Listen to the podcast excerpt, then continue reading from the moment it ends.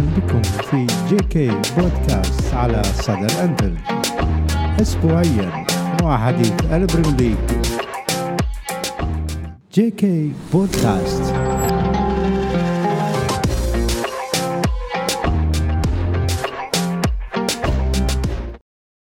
السلام عليكم ورحمة الله. يا هلا ويا مرحبا فيكم في JK Podcast على صدى الأنفيلد. وحديث دوري الأبطال والمصيبة والمهزلة اللي حدثت في مع ليفربول والأسباب أو نحاول نكتشف الأسباب اللي ما قدر يكتشفها كلب.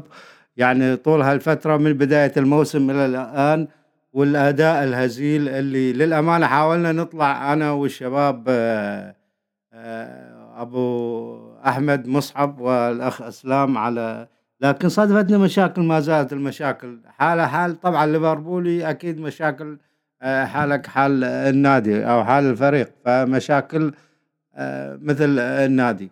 للأمانة يعني المشاكل ما تخلص. ليفربول آه، والكارثة والوضعية السيئة اللي يمر فيها ليفربول حاليا ماني عارف أنا شنو سببها. حتى فان دايك طلع ويقول لك ما عارفين شنو الأسباب اللي أدت إلى هذا الهزيمة. قلنا إحنا سابقا قلنا إنه الفريق ما زال أداءه سيء وللأمانة اليوم تحدثت في آه في المساحة في مساحة ليفربول اللي على تويتر وقلت إنه الفريق سيء فإذا قدرت تطلع بالتعادل في من هذا الملعب فأنت محظوظ. لكن الأمانة الخسارة كانت فادحة وثقيلة. على ليفربول اداء باهت اداء اللاعبين مو قادرين يقدمون أي شيء أي فريق قادر إنه عنده عناصر سريعة قادر إنه يضغط عليك. آه، في كل في خط النص في الدفاع في الهجوم ما في. حتى الهجمة بطيئة. نشوف إحنا ليفربول هجمة بطيئة. الأطراف مو قادرين يقدمون. إحنا آه، خط النص هزيل جدا. ما زالت اختيارات كلوب عليها علامة استفهام وهذا طبعا مفهوم لأنه عنده نقص في squad. وقلنا مشكلة خط النص هذه من من الموسم الماضي نبهنا عليها آه، وسببها أدت إلى هذه المشاكل اللي نشوفها اليوم في خط النص. آه، ما أدري إذا الصوت واضح يا شباب يا ريت تكتبونا بال comment تحت يعني. آه، فهذه مشكلة كبيرة في خط النص ويحاسب عليها كلوب للأمانة.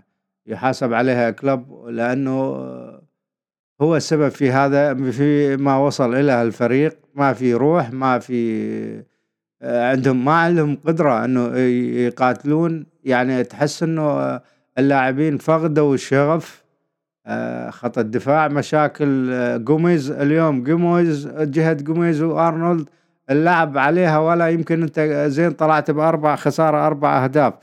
كان بإمكان أن تسجل ستة وسبعة عليك. يعني شفنا أليسون صد بلنتي وأيضا يعني ما معقول ضربتين جزاء أنت تتسبب فيهم. وأيضا آه، فان دايك أخرج واحدة من أمام المرمى. فاليوم أنت كانت الأربعة واحد رحيمة بليفربول بسبب هذا الأداء السيء والهزيل اللي ما زال مستمر على العك الكروي والعفن الكروي اللي قاعد يمر في ليفربول وكلوب علامات استفهام على كلوب اللي مو قادر ما لا قادر يلاقي الحلول. يا أما إنه أنت آه، وصلت خلاص وصلت معك إنه نهايتها مو قادر تلاقي أي شيء ما قادر تلاقي الشرارة اللي توقد الفريق وترجعه إلى رتمه وترجعه إلى مستواه الطبيعي مثل ما كان. فقدت عنصر يعني كان مساعد آه اللي هو ماني. ما عوضته بشكل رئيسي. اليوم دياز ما قدر يقدم يعني لولا لقطة الهدف هذه نفس اللقطة تتكرر. دياز يدخل إلى العمق يعرض يعرض إلى ان يلاقي ثارة ويشوت. حياك الله ويا هلا ويا مرحبا فيك. إسلام آه معانا في ال live. اليوم كنت أتكلم على أداء ليفربول السيء يعني وتعامل كلوب ما زال سيء من الأزمة، الأزمة مو مو اليوم مو وليدة اللحظة والمشاكل مو وليدة اللحظة، مو وليدة مباراة نابولي فقط، أنت أي فريق يا إسلام قادر يضغط عليك وقادر إنه يضربك في منا في الثغرات أو المشاكل اللي عندك في خط الدفاع والوسط فأنت تشوف الكرة تروح تروح عادي من خط النص ما في شيء يوقفها يعني. فابينيو مو قادر يسوي أي شيء. فما أدري. أه تفضل ما حياك الله في جي كي بودكاست. لأول مرة. ضيف عزيز نتشرف فيك يا أسلام. وللأمانة أنت أضافة أكيد. أهلا وسهلا فيك. هي الفكرة كلها إن أنت محتاج إنك أنت تقف على أرض الواقع وتواجه تواجه مشاكلك. وبلاش التحليق في السماء ونقول إن إحنا فريقنا فريق منافس. لا أنت السنة دي هتعاني تعاني في إنك تحجز حتى مكان في ال top four أنت كعناصر وكتشكيلة السنة دي مش جاهزة إنك تنافس فرق بقيمة مانشستر سيتي بقيمة تشيلسي بقيمة يونايتد. لعيبة كلها آه، آه، أندية كلها قدرت تدعم فريقها. التدعيم الصحيح في الصيف. فأنت آه، بالعكس أنت اعتمدت على سكواد تم إهلاكه على مدار خمس مواسم متتالية.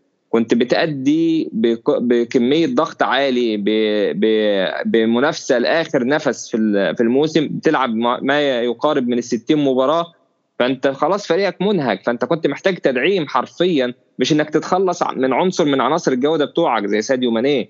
أنت بتتكلم على لو شفنا أو افتكرنا الشباب اللي متابعين ال Premier League من فترة السير أليكس فيرجسون في عزه وفي عز انتصارات اليونايتد واستحواذه على اللقب ال Premier League كان كل موسم السير أليكس فيرجسون كان بيدعم اليونايتد تدعيم صحيح بلاعب يقدر يسند التشكيلة اللي عنده وكمان بيعمل rotation في الصفقات يعني لاعب بيبرز وبي وبيعمل آه، مستوى كويس موسم موسمين. شفنا رود فان نستروي شفنا آه، ديفيد بيكهام فترة شفنا كريستيانو رونالدو فترة فكان دايما في لاعب بيبقى داعم قوي لمانشستر يونايتد. انت كليفربول وصلت خلاص للمنافسة بقالك بالظبط ثلاث أربع مواسم. ماذا قدمت إدارة ليفربول للنادي؟ انت دلوقتي خلاص لعيبة تم استهلاكها. محمد صلاح ساديو ماني روبرتو فيرمينيو. فين اللعيبة اللي تقدر تدعم الناس دي؟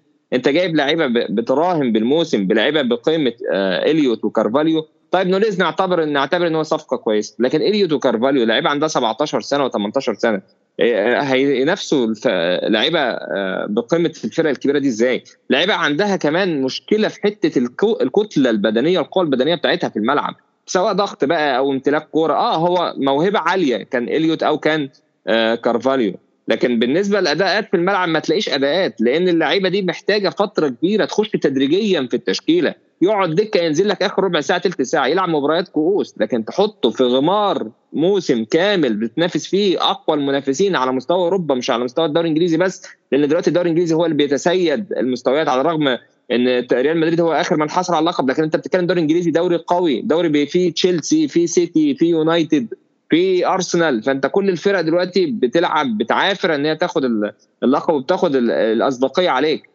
فانت آه، أدائك في, في الانتقالات كان ضعيف. وكمان زي ما قلت يا أبو أحمد في بداية الكلام اللي الشباب ما سمعوش أنت تجهيزك للفريق والعناصر بتاعتك ذهنيا كمان ما كانش ما كانش بالطريقة الصحيحة. أنت آه، خسرت لقب في آخر آه، في آخر جولة في الموسم في آخر 10 دقائق دي ضربة قاضية للمنتاليتي بتاعت اللعيبة. أنت كان المفروض يبقى حتى في دكتور نفساني يقعد مع اللعيبة يبدأ يعيد الشغف عندهم تاني. أنت خسرت لقب دوري الأبطال للمرة الثانية قدام ريال مدريد كمان. فأنت حطيت اللعيبة تحت ضغط كامل في بداية تصريحك لما قلت أنا استنوني في تركيا. فأنت ده ده, ده بالنسبة لي ما يتحسبش لكلوب ده يتحسب عليه لأن أنت حطيت ضغط كمان على اللعيبة أكتر ما هم محطوطين في ضغط. الحاجة الثالثه قلنا إن أنت المشاكل اللي عندك في بناء الهجمة وفي الدفاع لازم تعالجها حرفيا. في بناء الهجمة تياجو ألكانتارا رجع. بس المفروض يبقى في تجهيز بقى تجهيز لآرثر ميلو عشان أنا ما أضمنش تياجو ألكانتارا هيكمل معايا. لنهاية الموسم لأن أنت عندك مشكلة في بناء الهجمة. ما عندكش اللاعب القادر اللي يعمل الحتة دي. اللي بيعمل الحتة دي في اليونايتد كريستيان إريكسن. وشفنا إريكسن قد إيه قدر إن هو يخدم اليونايتد في المباراة الأخيرة قدام أرسنال اللي هو اللاعب المسؤول عن التمريرة المفتاحية بتاعة الهجمة. تمام؟ عندك كمان في في سيتي عندك كيفن دي بروين وبرناردو سيلفا. اللاعب هو ده اللاعب اللي بيقدر يبني البناء الصحيح للهجمة. اللاعب اللي بيقدر إن هو يكتشف ثغرات الخصم ويحط الكرة فيها. اللاعب اللي عنده نظرة استباقية للأحداث نظرة استباقية لمنظور الهجمة هتدور الكرة فين؟ الكرة هتروح في أنهي اتجاه؟ هتقدر تضر الفريق الخصم إزاي؟ ده اللي بيعمله بيسموه ال scanning بيعرف يعمل scanning للملعب. أنت عندك الوحيد اللي بيقدر يعمل الحتة دي هو تيجو ألكانتارا وكان مصاب فأنت كنت بتعاني منها الحتة اللي فاتت. الحاجة الثانية حتة التدرج بالهجمة إنك تنقل الهجمة من منطقة دفاعك لمنطقة لمنطقة دفاع, دفاع الخصم تنقل على بعرض الملعب. فأنت بيبقى عندك محتاج لعيبة إنك تبني عليهم التدرج ده. اللعيبة دي أنت افتقدت لاعب مهم جدا وهو ساديو ماني اللي كان بيعرف إن يتدرج بالهجمة. كان الراجل بينزل يسقط نص الملعب ياخد الكورة بتعرف تسند عليه لحد ما لعيبتك تبدأ إن هي تتنقل وتختار الأماكن الصحيحة. الأماكن الصحيحة في الانتشار في الهجوم ويبدأ إن هو بعد كده يديك الكورة. وكمان كان بدني عالي سريع مهارته عالية. كان في تفاهم واضح بينه وبين محمد صلاح وما بين آه وما بين روبرتسون. وكمان كان في الحتة اللي هو عكس. عكس التيار يعني ما ممكن صلاح كنت تلاقيه مهاجم وساديو ماني شمال أنا اتفهم أتفهم هذا الشيء. يعني بس أنت مو معقولة يا أبو يعني مو معقولة تظهر بهالسوء هذا إلى لهالدرجه أنت خمس ست مو جولات آه، في الدوري وأيضا اليوم قدام نابولي تظهر بهالطريقة هذه اللاعبين. حتى موضوع بناء الهجمة أنت بطيء يوصلون إلى يتجاوزون منطقة النص وخلاص. الكرة بطيئة تبلش تتناقل ما عارفين يسوون شيء في الكرة ما عارفين ما فيها لاعب يدخل حتى نونيز اليوم لما لما دخل ما كان ما كان جيد يعني للأمانة. كان ما ما شفناه ما بين اللاعب. فعلامات استفهام ليه يا أبو أحمد؟ ليه ليه ما بنش يا أبو أحمد؟ ليه ما بنش مش أكيد خط فعالية خط النص ما مو واضحه لا أبو أحمد مش بس كده مش دخل بس كده. دخل دخل خلينا ناخذ بس مصعب و أبو أحمد آه، كان آه، بالإمكان أفضل مما كان. أنا كنت متوقع إنه ما نقدر نقدم شيء في نابولي وكنت أتأمل إنه نحصل تعادل لكن آه، قلت إذا حصلنا تعادل فإحنا محظوظين. وفعلا سوء الفريق يبين لك حجم المعاناة اللي يمر فيها ليفربول. فهذه بسم الله. الرحمن الرحيم يا ريت. آه، أبو أحمد هسه كنت أراقب ردود الفعل آه، قبل شوية. تكلم روي فرديناند عن الفريق. قال فابينهو ليس بمستواه فان دايك ليس بمستواه. قلبي الدفاع العفو الظهيرين أرنولد وروبرتسون ليس بمستواهم أيضا. شفنا أيضا آه، جوميز قدم مباراة ممتازة أمام إيفرتون قدم مباراة اليوم كارثية أمام آه، نابولي. بأمانة حتى إحنا الآن آه، كلو ما نقدر نشخص الخلل وين. أكو عدد لا بأس به بالفريق منخفض مستواه من اللاعبين وأكو عدد كبير جدا من المصابين. هل غياب المصابين أثر على الأساسيين وخلى وضعهم ينخفض؟ أم هم ذولا منخفضين؟ ما تعرف ما تقدر تحكم بأمانة على وضع الفريق. الفريق وضعه مو بالحالة اللي شفناها أمام السيتي. لكن إحنا شخان وياك. شخصنا في أول لايف سوينا شخصنا خط مشاكل ليفربول الأساسية، مشاكل ليفربول الأساسية. أنت آه، آه، آه، خط وسطك ضعيف جدا. طلع بعدنا بعد أن تكلمت أنا وياك طلع فان دايك قال خط وسطنا لا يجلب الكرات، اليوم كلوب يعني لا لا يسترد الكرات. اليوم كلوب تكلم أنه الفريق إلى أن نزول الكنتارا يلا بدينا نسوي حالات ضغط مضادة على نابولي. الفريق نابولي هذا يمكن ثاني أو ثالث فريق منذ بداية الموسم إلى الآن يركض أكثر من عندنا. وهي هاي واحدة من أهم مميزات ليفربول. بس المفاجأة أنه في المباراة السابقة اللي ركض بها الفريق أكثر من عندنا ما أتذكر كانت نيوكاسل أو غيرها الفريق ركض أكثر من ليفربول آه، بثلاث كيلوات يعني 3000 متر. اليوم نابولي ركض أكثر منك ب 4000 متر. الحقيقة اللاعبين عندنا قدمنا الموسم الماضي موسم بدني على أعلى مستوى. اللاعبين كانوا يجب أن يتم إراحتهم أخذوهم إلى تايلاند لعمل مباريات لا قيمة لها استعراضية. اثنين الفريق كان بحاجة ياهو أنت بطل الدوري الإسباني وبطل الأبطال منه الريال. دعم بلاعبين دعم بلاعب تشاوميني ودعم بلاعب آه، روديجر أنت دعمت بلاعب واحد نونيز بس الريال دعم بتشاوميني وروديجر وما طلع أي لاعب من قوام الرئيسي. الفريق آه، لما تقدم موسم كامل آه، بشكل بدني ممتاز آه، الفريق ربما بعض الأحيان يصاب تحصل عندك إصابات لبعض اللاعبين. كان واضح الإصابات اللي ممكن تكون خصوصا مع سجل اللاعبين بالإصابات. بالنسبة لمباراة اليوم ليفربول دخل في خط وسط. أنا كنت أتمنى انه يكون ميلنر هو الأساسي في مباراة إيفرتون. واليوم يلعب لاعب مثل كارفاليو عنده النشاط لكن هو استخدم كارفاليو في المكان الخطأ.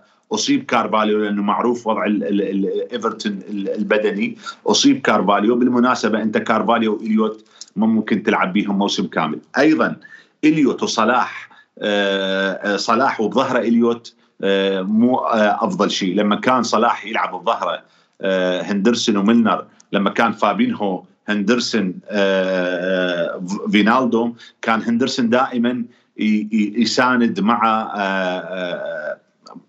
مع أرنولد ويدافع مع أرنولد. الآن لما تلعب باليوت وهو يحب يلعب الأدوار اللي يلعبها صلاح فيكون عندك إليوت وصلاح وأرنولد على الجهة اليسار ثلاثتهم فتلقى الحلول مسدودة من جهة اليسار وماكو أحد بالعمق. أيضا أنت لما تلعب أرنولد وإليوت وصلاح صلاح بطبعه ما يدافع آه، ويا آه، أرنولد وإليوت ما زال شاب وقدراته بالافتكاك بالكرة والالتحامات آه، بعدها لم تكتمل. وبالتالي شفنا إحنا من بداية الموسم إلى الآن أرنولد آه، مكشوف وبحدة مكشوف وبحدة. لما كنت تلعب عموما أيضا آه، استحواذك على الكرة في خط الوسط بدون الكنتارا يعني نهائيا غير جيد. أيضا افتكاكك للكرة بدون الكنتارا أيضا غير جيد. الحقيقة لأنه لا الكنتارا موجود ولا هندرسون والاثنيناتهم يقومون آه، بالضغط. فابينهو متراجع مستواه فان دايك متراجع مستواه الأظهرة أرنولد وروبرتسون متراجع مستواهم وما زال نونز بحاجة إلى الوقت ودياز رغم رغم اللي دي يقدمه فهو بحاجة أيضا لوقت ليوصل للمستويات اللي وصلها آه، ماني. إذا وصلها طبعا إذا وصل للمستويات اللي وصلها ماني آه، بحاجة إلى الوقت. صلاح تراجع أيضا بالمستوى وقلنا أنه صلاح يمكن اللي مدى يساعده بالموضوع أنه الكرات اللي توصل قليله دي يضطر هو يلعب على الأطراف يضطر هو اللي يحاول آه، يلعب آه، آه، بالصناعة. زائد وجود إليوت مع صلاح مدى يسهل الأمور ربما لو موجود هندرسون وصلاح يتبادل الأدوار مع أرنولد تكون المهمة نوعا ما أسهل. الحقيقة المباراة يعني ليفربول خسر مباريات عديدة مع كلوب ولكن لم يخسر بهذا الشكل. خسر مباريات عديدة مع كلوب ولكن لم يخسر لا أتذكر مباراة خسر بها ليفربول ولم يكن الطرف بها الأفضل. خسرنا آه، مباراة لم نكن بها الطرف الأفضل يمكن نهائي آه، نهائي أوكران كيف نهائي كيف ضد الريال. آه، لم نكن الطرف الأفضل خسرنا. وخسرنا يمكن وهذه المباراة الثانية اللي نخسرها إحنا ولم نكن الطرف الأفضل، خسارتنا مع أتلتيكو مدريد، خسارتنا مع الريال الأخيرة، كلها ليفربول هو الطرف الأفضل وهو اللي يفرض آه، إيقاع لعبة آه، آه، بالمباراة، لكن اليوم لم نكن الطرف الأفضل وبالمناسبة نابولي لم يلعب سوى 60 دقيقة، بعد 60 دقيقة انخفض وضع الفريق البدني، اضطر يقوم بتبديلات لأفضل لاعبيه آه، آه، حتى يقدر يجاري ليفربول. بينما ليفربول تحسن وضعه بعد 60 دقيقة. لكن المشكلة أعتقد أنه عندنا الحلقة الأضعف في خط الوسط، الخط الوسط لم يعد يجري بما يكفي، خط الوسط لم يعد يفتك الكرات بما يكفي، خط الوسط أيضا لا يشارك آه، في بناء اللعب بما يكفي، عند غياب الكنتارا يصبح خط وسط جدا عادي، إليوت يمكن بعد سنة سنتين يلا يبدي آه، نشوفه بأفضل طريقة. أنا سعيد بوجود إليوت وكارفاليو الآن لكن سعيد بوجودهم كبدلاء. اللاعبين أثبتوا أنهم كبدلاء بهذا العمر آه، لا بأس بهم. وشفنا كارفاليو لما نزل نص ساعة لما نزل بعد الدقيقة 60 أمام مانشستر يونايتد ساهم أمام بورنموث ساهم أمام نيوكاسل سجل. لما بديت بيه أساسي أمام إيفرتون أصيب. ليش؟ لأنه اللاعب بعد صغير المفروض أنت تنزله بعد 60 دقيقة يكون إيقاع اللعب خاف تكون آه، آه، مجهودات اللاعبين اللي أمامه أقل ويقدر هو بنشاط وحيوية يقدم لك الإضافة، الحقيقة كلوب أريد أضيف نقطة أبو أحمد لأنه بعض الأحيان بالمساحات يصير بيناتنا وبين الشباب تبادل آراء، كلوب بكل الأوضاع يلعب بالأربعة ثلاثة ثلاثة. لما هو جيد يلعب بال 4 3 3 لما هو غير جيد يلعب بال 4 3 3 لما مصابين اللاعبين يلعب بال 4 3 3 لما اللاعبين غير مصابين يلعب ب 4 3 3 تمنينا اليوم أنه يلعب ب 4 2 3 1 ربما حتى يقوي الوسط لأنه كنا متأكدين أنه الوسط لن يستطيع أن آه، آه، يخدمنا اليوم وهذا اللي صار. عدد اللاعبين الغير متواجدين كبير جدا هندرسون غير متواجد تشامبرلين غير متواجد كيتا غير متواجد كارفاليو غير متواجد الكنتارا دكة. خمس لاعبين. لعب عندك ميلنر. بالمناسبة ميلنر تم تجديد عقده حتى لأدوار خارج الملعب ولغرف الملابس. ولكن بسبب الإصابات شفت نفسك أنت تضطر تلعب أغلب المباريات بميلنر والولد ما يقدم أي شيء. يمكن واحدة من أسوأ المباريات في تاريخ ميلنر مع ليفربول. واحدة من أضعف المباريات في تاريخ ميلنر مع ليفربول. ميلنر مع ليفربول هذا الموسم الثامن. ما ما أتذكر أنه قدم أداء بهذا المستوى. الحقيقة اليوم أليسون كان جيد. لم يكن ضعيف. وتلقى أربع أهداف. للأمانة ليفربول بعد الدقيقه 27 كان, كان ممكن إنه تكون فضيحة. للأمانة كان ممكن إنه تكون فضيحة. يعني أنت لا تنسى فان دايك شال شال شال جول. أليسون ضربة جزاء. وأيضا يعني هجمات يعني كان ممكن سبعة ثمانية تطلع أنت وفي الأبطال أو ليفربول أنت. يعني ما أدري أنا. بعيد بعيد بعيد جدا عن ليفربول الموسم الماضي اللي كان ينافس على أربع بطولات. ما تعرف الوضعيه فان دايك منذ قدومه إلى ليفربول آه، فان دايك منذ قدومه إلى ليفربول. إلى بداية هذا الموسم لم يتسبب سوى بضربة جزاء واحدة. اليوم العفو هذا الموسم تسبب بضربتين جزاء. واحدة أمام فولهام وواحده آه اليوم فان دايك عليه تراجع بالمستوى ولكن يمكن يعني إحنا ما نريد ولكن يمكن أنه هو مو هو السبب وإنما أنه أداء خط الوسط الكارثي ربما هو اللي يسبب ضغط عليه ما يعني بأمانة أنا ما أقدر أقيم آه، وضع الفريق وأتمنى أنه آه، آه، يتداخل معي إسلام حتى نقدر نكمل سوا إن شاء الله. كم إسلام تفضل إسلام. هو تكملة لكلام أبو أحمد يعني أستاذ ما شاء الله شرح شرح وافي وكافي للوضع. هي آه، الحاجة اللي كمان تكملة إن أنت فعلا بتفتقد لهمزة الوصل ما بين خط الدفاع وخط الهجوم، همزة الوصل اللي بيقوم بيها لاعب خط وسط حقيقي قادر على إن هو ينقلك نقلة نوعية كبيرة، أنت ما عندكش لاعب قادر على بناء الهجمة بتاعتك، ما عندكش لاعبين قادرين على التدرج بالهجمة، وده اللي أنت بتفقده، ده اللي أنت بتفقده. يعني ما عندكش كريستيان إريكسن مانشستر يونايتد زي ما قلنا، ما عندكش كيفن دي بروين برناردو سيلفا مانشستر سيتي. اللاعبين القادرين على التدرج بالهجمة وصنع الفرص للفريق. انت الحاجة آه، المدهشة أكتر إن انت عشان تعالج الكلام ده يورجن كلوب عشان يعالج الكلام ده بيدي أدوار مركبة للأظهرة وأدوار مركبة للأجنحة. يعني أوقات بتلاقي أرنولد بيسيب آه، الطرف بتاعه مسؤوليته في ناحية اليمين وينزل نص الملعب عشان يقوم ببعض غلق بعض المساحات ودي مشكلة. دي مشكلة إن هو بدأ إن هو يتكاسل في أدواره. حتى لو شفت الهدف الثاني بتاع أنجويزا هتلاقي لو لو تدرجت بالكرة شفت ال1 2 هتلاقي أرنولد جوه الملعب وبعدين جوميز وبعد كده اللاعب الجناح الطرف. فأنت أرنولد مش مكانك ده ده مش مكانك أساسا. فأنت في في عدم توازن كبير في الفريق عدم توازن كبير في في التشكيلة. أنا بعتقد يا أبو أحمد النقطة اللي أنت جيت لها في حتة إن أنت بديت الموسم بعد خسارة بطولتين كبار انت ما جهزتش الفريق نفسيا يا أبو أحمد ما حضرتلهوش ذهنيا إن هو يبقى جاهز يخوض غمار منافسة قوية السنة دي فيها فرق زي تشيلسي دعمت نفسها كويس سيتي مدعم فريقه كويس يونايتد وتدعيماته. فأنت ما جهزتش فريقك إنك أنت تخش أنا أقول لك شغلة أسلام أنت حتى موضوع يعني التدعيمات وشو الحين تشيلسي آه طبعا راح نجي لموضوع تشيلسي. أيضا دعم دعم لكن الفريق سيء. فأنت يعني ما تقدر على هذا الموضوع. لكن أنت المنظومة هذه صار لك ست سبع سنوات معاها يا كلب. يعني مو معقولة أنت ما شايف الخلل ما شايف العله وين ما ومن بداية الموسم. يعني أو من نهاية الموسم الماضي. وشفت أنت خسرت بطولتين على على شيء بسيط يعني على فارق بسيط طيب يا تفاصيل يا بسيطة. أنت عندك محدودية أفكار؟ أبو أحمد أنت عندك محدودية أفكار ولا محدودية عناصر؟ اللي بنعاني منها ليفربول.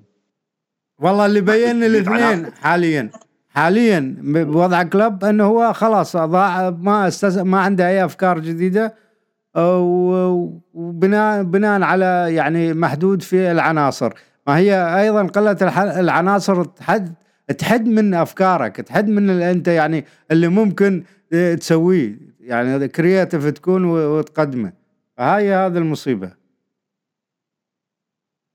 آه، الشيء كمان اللي يضايقك إن أنت بعض العناصر اللي عندك اللي أنت كنت باني عليهم جودتك الفترة اللي فاتت زي فابينيو زي فان دايك في تراجع رهيب في مستواهم. يعني أنت عندك فابينيو زي ما قلت لك يا أحمد فابينيو كان لاعب بيقدر إن هو يعمل افتكاك للكورة من غير ما إن هو ما يحتاج إن هو يعافر فيها. دلوقتي بقى فابينيو لا عارف يقف في الملعب ولا عارف ينتشر ولا عارف يقطع قطع سلس للكورة. كان فابينيو من أفضل قدم مواسم من أفضل مواسم لاعب رقم ستة يلعب في نادي كان بيقدمها فابينيو.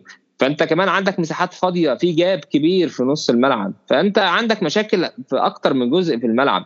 فان دايك ما نقدرش أحكم على مستواه حاليا وأنت عندك عوار حقيقي في خط الوسط. أنت عندك خط وسط بالفعل مكشوف. أنت اللاعب عندك أنت في فولهام اللاعب بتاع فولهام بالينها آه، سيطر على خط وسطك كامل. في المباراة آه، الأخيرة النهاردة لو شفنا اللاعب الصغير اللي هو ال 21 سنة مع إنجويزا سيطر على خط نص ملعبك. فأنت ما عندكش لاعب ده أنجويزا ده جاي من فولهام. آه، لعيبة كلها لعيبة ما كنتش يعني تحطها في الحسبان ان هي تلعب في فرق سناير زي ليفربول. ومع ذلك لعبوا مع نابولي ولعبوا مع فولهام وقدروا إن هم يلعبوا game كبير على ليفربول ويستحوذوا على ليفربول.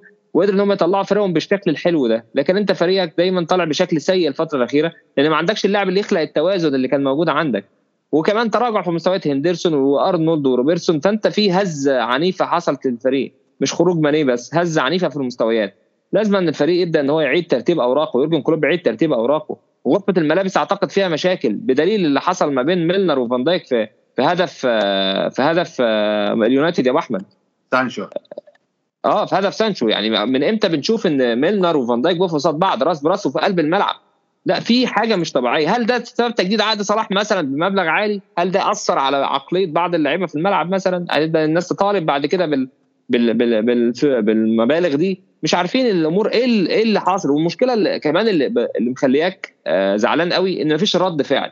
أنت كنا لما بنخسر وكنا فريق بيجي عليك بهدف أو باثنين كان بيبقى في رد فعل في الملعب. أنت خسران في الشوط الأول ثلاثة وقد تكون دي كانت هتبقى أربعة وما عندكش رد فعل للعيبة. لما نزلت الشوط الثاني المفروض يبقى في رد فعل. لا ده أنت تلقيت الهدف الرابع في الشوط الثاني تلقيت الهدف الرابع في بداية الشوط الثاني فين رد الفعل؟ يعني أنت دلوقتي كلعيبه قعدت ربع ساعة مع المدير الفني في غرفة الملابس بتاخد تعليمات تاخد تعليمات بتاخد عشان تبقى لك رد فعل. ده أنت تلقيت الهدف الرابع.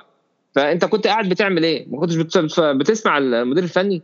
فأنت في في حاجة في خلل كبير في المنظومة وفي المدرب وفي اللعيبة وفي الإدارة من الأساس في الإدارة من الأساس. اتفضل يا يعني يعني أريد حتى ما أظلم الفريق، الفريق ظهر بشكل غير جيد في الشوط الأول. وبشكل مرفوض بالشوط الأول وبشكل متوقع. بأمانة إحنا كنا متوقعين آه، عطفا على اللاعبين المتواجدين. آه، لكن آه، أريد فقط أنه الفريق يعني بالشوط الثاني قدر يظهر بشكل آخر. يعني ال ال الأساس موجود أبو أحمد. الأساس في ليفربول موجود. لكن الآن أكو فقر شديد بالعناصر. أنا أريد أأكد مرة ومرتين وثلاثة. ما معنى أنه أنت تدخل بتسع لاعبين في خط الوسط. تسعة. ثلاثة منهم مصابين. اثنين من عندهم بعمر 19 سنة. واحد عندهم بعمر تقاعد ضعيف. يعني أنت عندك تسع لاعبين في خط الوسط بأمانة اثنين هم اللي أنت كنت معول عليهم اللي هم فابينو والكنتارا الكنتارا مصاب وفابينو انخفض مستواه. انتهى عندك الخط بالكامل. أنت كنت داخل تسع لاعبين في في في خط الوسط. اثنين معول عليهم من دول التسعة. فابينهو الكنتارا الكنتارا أصيب. فابينهو انخفاض بالمستوى. انتهى عندك الخط بالكامل ولذلك إحنا كنا نطالب بانه إحنا محتاجين عناصر ذات جودة عالية. ما يجي آرثر يقعد احتياط إلى ميلنر. نريد لاعب يجي يخلي حتى الكنتارا ممكن يقعد احتياط له لاعب يجي أساسي سوبر يلعب يلعب. وبالمناسبة ربما كان هذا اللاعب الواحد يغير شكل الفريق. يغير شكل الفريق ما يظهر بالصورة اللي ظهر آه عليها. آه, آه، نونيز يعني أنا ما أعرف اللاعب إحنا تعاقدنا ست سنوات معه. واللاعب بعد أمامه سنوات سنوات بعد أمامه مباريات. ما لعب إلى الآن كل اللي اللي مر من الموسم سبع مباريات. كل اللي مر من الموسم سبع مباريات. وهو يمكن مباراتين أدى بها بشكل ممتاز. مباراة السيتي أدى بها بشكل ممتاز ومباراة فولهام أدى بها بشكل آه، ممتاز. يعني آه، وبعض المباريات غاب بسبب الطرد. ما زال كثير أمام نونيز. آه، بس أنا متخوف من شغلة واحدة إنه هل هذا اللاعب هو من نوعية اللاعبين آه، من نوعية لاعبين ليفربول اللي هم اللاعبين المنضبطين المجتهدين المنضبطين المجتهدين المقاتلين في أرض الملعب مثل ماني وفيرمينو وصلاح ودياز حتى دياز. أم هو لاعب من نوعية أخرى؟ راح نشوف. يعني ما عندي آه، فكرة. متخوف من هذا الموضوع ولكن اللاعب أيضا لما نزل آه، حاول. علامة الاستفهام الكبيرة على صلاح أخوان. علامة الاستفهام الكبيرة على صلاح. صلاح يعني من يوم اللي صبغ شعره أصفر وصلاح بعيد عن المرمى. صلاح بعيد صبغ عن المرمى. صبغ شعره أصفر وانصبغنا معاه إحنا. وراح آه وراح فرجع الصبغة يا صلاح. البركه نداء لصلاح رجع الصبغة. راحت راحت البركة آه، آه، من الفريق. صلاح لا يعني فاقد الحدة. يعني إحنا شفناه بفورمة ممتازة أمام السيتي. بفورمة ممتازة أمام السيتي. ولكن باقي المباريات آه، شفناه بوضع آه، مختلف. آه، كلوب قال علي التفكير بالأمر. أنا عندي نقاط معينة إنه إذا تم تداركها راح يتغير شكل الفريق. اكو نقاط الان يتم العمل عليها واكو نقاط بعد التوقف بعد كأس العالم. النقاط اللي الان انه الفريق لازم يرجع يركض أكثر من المنافس. معدلات الجري عند الفريق والضغط. الفريق لازم يرجع يعود يفتك كرات. افتكاك الكرات يعني غير موجود نهائيا. أيضا ارثر ربما يساعد ألكانتارا في عملية بناء اللعب آه، من الخلف. ونقطة أخيرة أنه على كلوب إيجاد حل للثلاثي الأمامي صلاح نونيز دياز. أمام التكتلات الدفاعية عندما يتخذ الخصوم قرار بالدفاع بدفاع آه، متأخر. شنو الحلول اللي ممكن آه، كلوب يوفرها لهذه لهذا الثلاثي؟ حتى يقدرون آه، يسجلون. الحقيقة الفرق بدأت تتجرأ على ليفربول. تتجرأ من ناحية الهجوم تلعب بشكل مكثف على أظهرته وده تنجح. وأيضا ده تحاول تدافع أمام آه، المهاجمين ويسوون آه، تكتلات أمام أجنحة ليفربول أمام أطراف ليفربول لأنه يعرفون أنه ليفربول ما عنده قدرة على الاختراق من العمق. فده سهل عملية الدفاع آه، للخصوم. أبو أحمد والله العظيم هذا كله كلام ويمكن المدربين ويمكن إسلام ويمكن المدربين أو أو أو الناقدين التكتيكيين يتكلمون بهذا الموضوع أفضل من عندي، لكن الموضوع باختصار من وجهة نظري أنه كان الفريق بحاجة إلى عنصرين ممتازين في خط الوسط. أنت دعمت بنونيز ودياز وطلعت ماني وأوريجي ومينامينو، ثلاثة طلعت من خط الهجوم، ماشي. بقى عندك جوتا وبقى عندك صلاح وبقى طيب عندك وين مجهود ال... وين مج... مج... أنا أنا أنا اشك لازم أبو أحمد أشك انه لازم تطور وضعيه خط الوسط لأنه أنت من سويت إحلال بخط الهجوم. يا أبو أحمد هاي يمكن اني أكثر من مرة أكدت عليها. الموسم اللي أخذنا به الأبطال هو كان ثالث أو رابع موسم للثلاثي.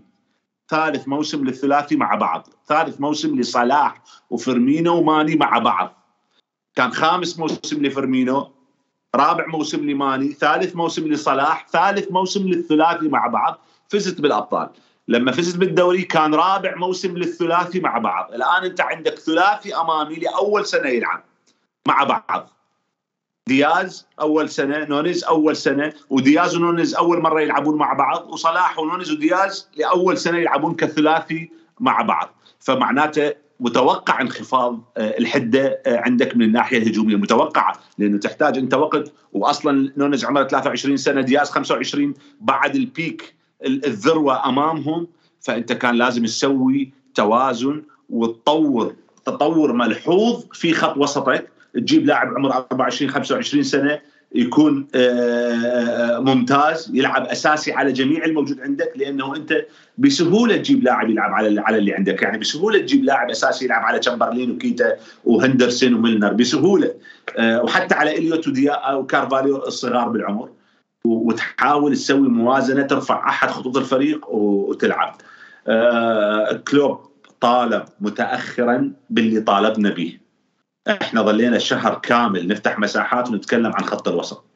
شهر كامل ظلينا نتكلم على هاي النقطة بالتحديد واللي أصابتها المشكلة بالتحديد الآن. يعني الآن لو الآن لو المشكلة ليفربول كانت في خط الهجوم أو في خط الدفاع كان قالوا لنا أنتم كلامكم غير مفيد. أنتم ظليتوا شهر كامل تحجون بخط الوسط وانخفض مستوى الفريق لكن مو بسبب خط الوسط بسبب اسباب أخرى. لا تحديدا المشكلة صارت آه، في خط الوسط. ظلينا نطالب. إلى أن طلع كلوب قال أنا أخطأت ونحتاج لاعب. وطلع آه، فان دايك وقال نحتاج إلى افتكاك الكرة. وهذا يعني أهم سبب أبو آه، أحمد أنا تكلمت عن مباراة فولهام وتكلمت عن مباراة يمكن ولفرهامبتون وقلت ليفربول أصبح يجبر على آه، لعب الكرات الطويلة لأنه يعاني ببناء بالبناء آه، والتمريرات من الخلف هاي واحد.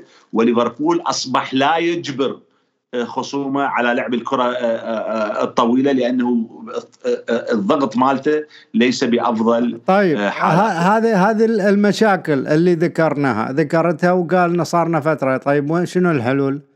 الحلول اليوم أنا أبي حل فوري. أنت اليوم المدير المسؤول عن هذا ال squad وهذا الفريق. وين حلولك؟ وين ال progress اللي قاعد تقدمه وين التطور اللي اللي أنت من خطأ إلى خطأ إلى خطأ وسيء؟ فما أدري يعني أنا يعني هي هل راح يكون الفريق وضعه اسوء بعد ولا راح في عودة للفريق؟ تفضل. أنا راح أجاوب وبعد يا أخوي إسلام يجاوب إن شاء الله. آه، أبو أحمد أنا من وجهة نظري وسنشوف وجهة نظر إسلام أنا من وجهة نظري أنه الآن وقبل التوقف الدولي أنت العمل كان المفروض تسويه أثناء التحضيرات. الآن أنت العمل ما سويته والدوري بدأ. والأبطال بدت والمباريات كل ثلاث أيام. مكثفة ما عندك مجال آه، نهائيا تسوي آه، حلول يعني حلول جذرية. كلها حلول مؤقتة. الأهم أهم عامل ممكن يساعدك هو رجوع ماتي ورجوع بعد كوناتي. كوناتي بعده مطول لأنه جوميز ما ممكن تعتمد عليه كقلب دفاع. قدم لك مباراة ممتازة أمام إيفرتون. واليوم قدم لك مباراة ضعيفة جدا أمام آه، نابولي. لكن جوميز ممكن تعتمد عليه كظهير أيمن كبديل آه، لأرنولد. فاذا أنت عندك هذا الحل الواحد الأول آه، أنه تنتظر ماتيب أنه يلعب بشكل كامل. اثنين أيضا عودة الكنتارا ربما تسبب لك تعطيك بعض الدعم الممكن. ولازم على كلوب يعني يشتغل على الخماسي الهجومي. يشتغل على الخماسي الهجومي بحيث يخليهم يرجعون إلى يعني إلى فعاليتهم وأنه يسجلون من أنصاف الفرص وأنه يسجلون بغزارة. وأيضا ما أعرف شنو المشكلة الآن ومدى يعجبني وضع أرنولد نهائيا. أرنولد بآخر 29 مباراة يمكن حسب ما قريت صنع ثلاث أهداف فقط. وهو معروف عنه بالصناعة الكثيرة. وأيضا الولد آه، ستيف نيكول تكلم عن هذا الموضوع وتكلمنا به هنا. ستيف نيكول قال وأنا أتذكر والله كان كلوب يخلي ثلاثي الوسط في أول مواسمنا اللي صعدنا فيها النهائي الأبطال. أول موسم اللي صعدنا نهائي الأبطال. والموسم اللي بعده اللي أخذنا الأبطال كان يخلي ثلاثي الوسط يقدمون أدوار دفاعية بحتة حتى يغطون على الأطراف اللي تصعد. حتى يغطون على أرنولد وروبرتسون وكان فينالدوم على اليسار وهندرسون على اليمين ومعاهم فابينهو ولما يغيب واحد من عندهم يلعب منه كان واجباتهم فقط التغطية على الأظهرة لأنه آه، آه، الأظهرة يصعدون بكثافة وأيضا هم دفاعيا آه، مستواهم غير عالي بالإضافة إلى صعودهم. فتضطر بهذا الثلاثي تغطي عليهم حتى هم يمارسون أدوارهم الهجومية. الآن الأظهرة آه، فعاليتها متوقفة خصوصا أرنولد. لا هو يقدر يهاجم مشغول بالدفاع وأيضا بالدفاع غير جيد. وربما آه، آه، أنا ما يعجبني دائما أكد أنه يلعب أرنولد قريب على جوميز أنا أريد أرنولد يلعب قريب على كوناتي أو قريب على ماتي أيضا سابقا لما كان لوفرين يلعب قريب على روبرتسون ما كان يعجبني. لما اجى فان دايك عدل الأمور. يعني أيضا لما يكون الدفاع اللي اللي يلعب قريب عليك مدافع من الطراز العالي يعطيك ثقة ويغطي عليك. مو بس يعطيك ثقة ثقة يغطي عليك. الآن جوميز من دا يلعب قريب على أرنولد ما يعجبني يعني هذا الوضع. ما دا يعجبني واليوم آه هدفين أعتقد هدفين من الأهد... يعني الهدف الأول جزاء ثم الهدف الثاني والثالث اثنيناتهم بسبب آه، أرنولد وجوميز واحد من عندهم. بسبب وارث. أرنولد وجوميز كلاهما. وواحد نعم. كوارث أقول. كوارث أرنولد وجوميز كلاهما. والمايك لك أخوي إسلام. آه زي أنت ما قلت يا أحمد لازم خلق التوازن للتشكيلة تاني وللفريق. آه رجوع ماتب مهم جدا. وشارك النهارده بجوميز آه لأسباب حتة موضوع سرعة فيكتور اوسمن فقال لك إن أنا محتاج إن أنا مهاجم مدافع سريع عشان يقدر يقابل اوسمن لكن أنا بالنسبة لي لما يبقى عندك مدافع حقيقي قادر على أخذ الأماكن الصحيحة في الوقت المناسب وبيقدر يحسب التدخلات بالظبط إمتى فده في حد ذاته بيبقى عنده الفكر الاستباقي في موضوع إن هو إزاي يقطع الكورة. المدافع مش سرعة بس المدافع تمركز المدافع رقابة المدافع آه صلابة ده ده الإمكانيات المدافع. دي متوفرة حاليا في ماتب. على فكرة ماتب السنة اللي فاتت كان كان مستواه كان أفضل من فان دايك نفسه. ماتب غطى كتير على فان دايك السنة اللي فاتت. والسنة دي بان آه آه انخفاض مستوى فان دايك الحقيقي بعد العودة من الإصابة. بان السنة دي بسبب غياب ماتب. ففان دايك بان مكشوف. تاني حاجة انت بتتكلم على أرنولد. زي ما قال أبو أحمد انت محتاج لعيبة في خط الوسط اللي هي تعمل الغطاء الكامل للطرفين بتوعك. بيعرفوا يعملوا يغطوا عليهم لما يهاجموا انت افتقدت الميزه دي بخروج فينالدوم. افتقدت الميزه دي بانخفاض مستوى هندرسون. وحتى لما جبت تياجو الكانتارا وحبيت إنك أنت تسرع ريتم نص الملعب شوية وتعدد جوانب البناء عندك بدل أطراف بس يبقى عندك لاعب في خط خط الوسط قادر على ان يعمل الكلام ده. فتياجو الكانتارا غاب عنك بسبب إصاباته. الناحية الهجومية محمد صلاح ارجع لأدواره بقى اللي كان موجود فيها إنك تقربه أكتر من منطقة الجزاء لكنك إنك تحول محمد صلاح من finisher لموضوع إن هو creating أو موضوع إنه يخلق فرص فده هيبعد صلاح قوي عن منطقة الجزاء وهيقلل من مستوى صلاح لأن الولد كان حاد جدا في منطقة الجزاء بيضيف لك كل موسم ما لا يقل عن 30 هدف. طيب خلينا ناخذ لنا بعض بعض المشاركات فضل. في الشات عندنا. آه عندنا آه الأخ آه يونيفر وكلون الف سي يقول ما عندك يا يوجه السؤال ابو أحمد يقول هالاند وليفاندوفسكي أول موسم لهم مع فرقهم مع ذلك قاعد يسجلون في كل مباراة حاليا. علامة استفهام قصده على نونيز. نونيز لاعب اتفقنا إنه لاعب جديد على المنظومة. لاعب جديد على المنظومة وراح يحتاج وقت ودخل الآن في المنظومة في ليست في أفضل حالاته. الأظهرة اللي جاء من أجلها نونيز وتوفر الدعم وتوفر العرضيات ما تشتغل. خط الوسط والكنتارا والناس اللي اللي اللي اللي ممكن تهدي له بعض الكرات بالعمق غايبين ومصابين. نونز بأمانة يعني بأمانة ما نقدر نحكم عليه الآن لأنه هو اجى اولا هو جديد على الفريق. ما صار له شهرين مع الفريق هذا رقم واحد. اثنين جاء والفريق ليس بأفضل حالاته هاي اثنين. ثلاثة جاء والفريق كله بإصابات والمدرب مدى يستقر على أي تشكيلة. أيضا جاء والاظهره مدى تشتغل أرنولد وروبرتسون مدى يشتغلون. شغلهم الطبيعي. فنونز ما نقدر نحكم عليه. ولكن ولكن راح يكون راح يكون اختبار حقيقي لكلوب. أنا أتوقع أنه كلوب إذا على الأقل أبو أحمد الآن حل موضوع خط الوسط صعب. يعني تحتاج أنت هذا رحت أنا تكلمت هنا معاك. قلت لك لا تجيب لي لاعب تتعاقد لي مع لاعب يقعد دكه الميلنر وهندرسون الآن. لأنه إحنا محتاجين الآن لاعب يكون مؤثر. لا تجيب لي لاعب مثل كباك هم أخذوا هذا القرار ما مشكلة. فالآن الحل على كلوب الآن أنه يرجع الحرس القديم إلى مستواه اللي هم أرنولد روبرتسون صلاح صلاح صلاح ويحاول يلقي توليفة وحلول ما بين دياز ونونيز وأيضا أتمنى أشوف جوتا بأفضل حالاته. أريد أشوف شلون راح يتعامل كلوب مع جوتا.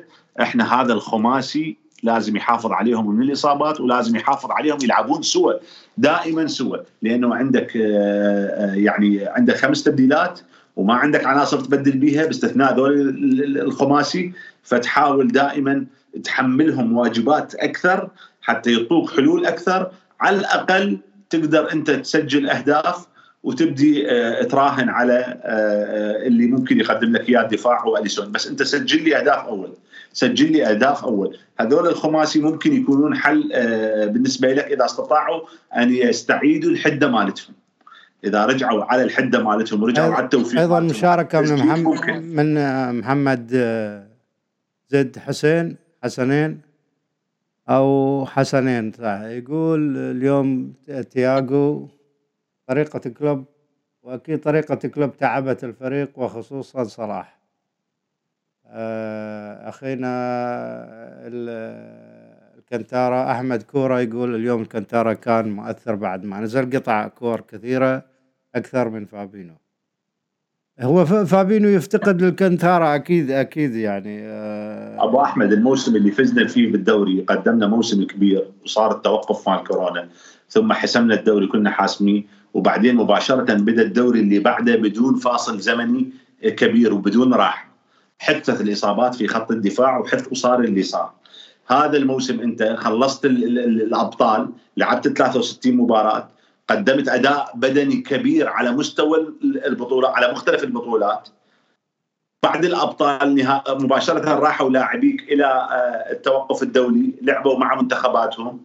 ثم ما ارتاحيت الراحة الكافية وبديت لي برحلة إلى آه، آسيا رحلة بدون أي فائدة وخليت آه، أيضا الراحة مثل الموسم مال الدوري آه، كورونا والموسم اللي بعده. أيضا الجاب قليل ما بين الموسمين وأيضا حدثت لك الإصابات. مثل السيناريو مال كل الفرق راحت يعني راحت يعني أيضا يعني ما لعب ما لعب مثلك السيتي إيه ما صحيح ما لعب ما لعب لعب. مباراتين فقط. لعبت مباريات كثيره وأيضا أنت لعبت أمام آه أنت لعبت أمام مانشستر يونايتد وأمام كريستال بالاس. ولعبت أمام لايبزيج وأمام سالزبورغ ولعبت آه الدرع الخيرية ولعبت آه أمام ستراسبورغ.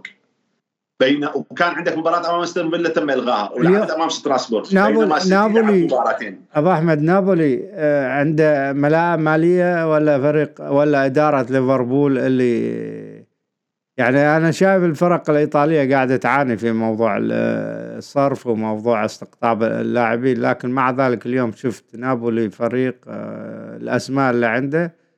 أنت شفت شفت الهدف الثاني أو الثالث؟ يعني هدف ساجد اثنين خرج الدفاع بسهولة في كورة واللاعبين يتفرجون.